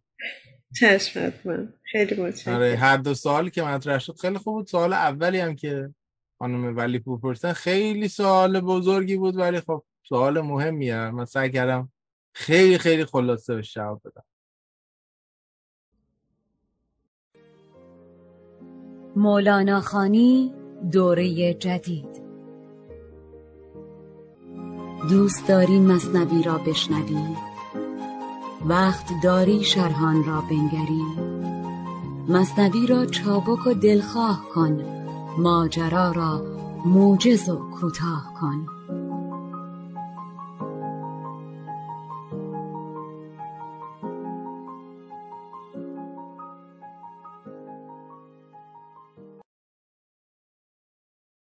خانم ها آقایان آنچه شنیدید پانزدهمین قسمت مولانا خانی بود از دوره جدیدش که به دومین بخش از داستان توتی و بازرگان اختصاص داشت.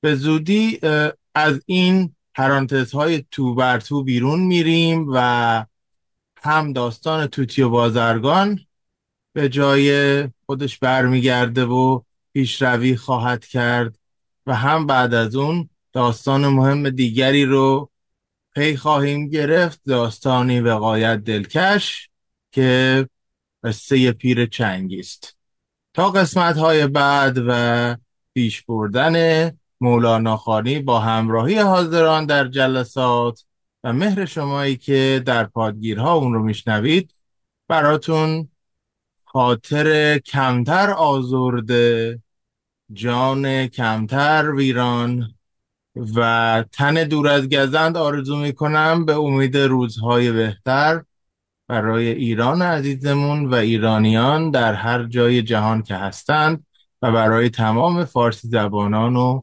دوستداران مولانا. با مهر و احترام مولانا خانی پادکستی است از گروه علمی آموزشی سماک و من فرشید سادات شریفی مفتخرم که این بار هم در گوشرس مهر و توجه شما بودم. مولانا خانی دوره جدید. دوست داری مصنوی را بشنوی وقت داری شرحان را بنگری مصنوی را چابک و دلخواه کن ماجرا را موجز و کوتاه کن.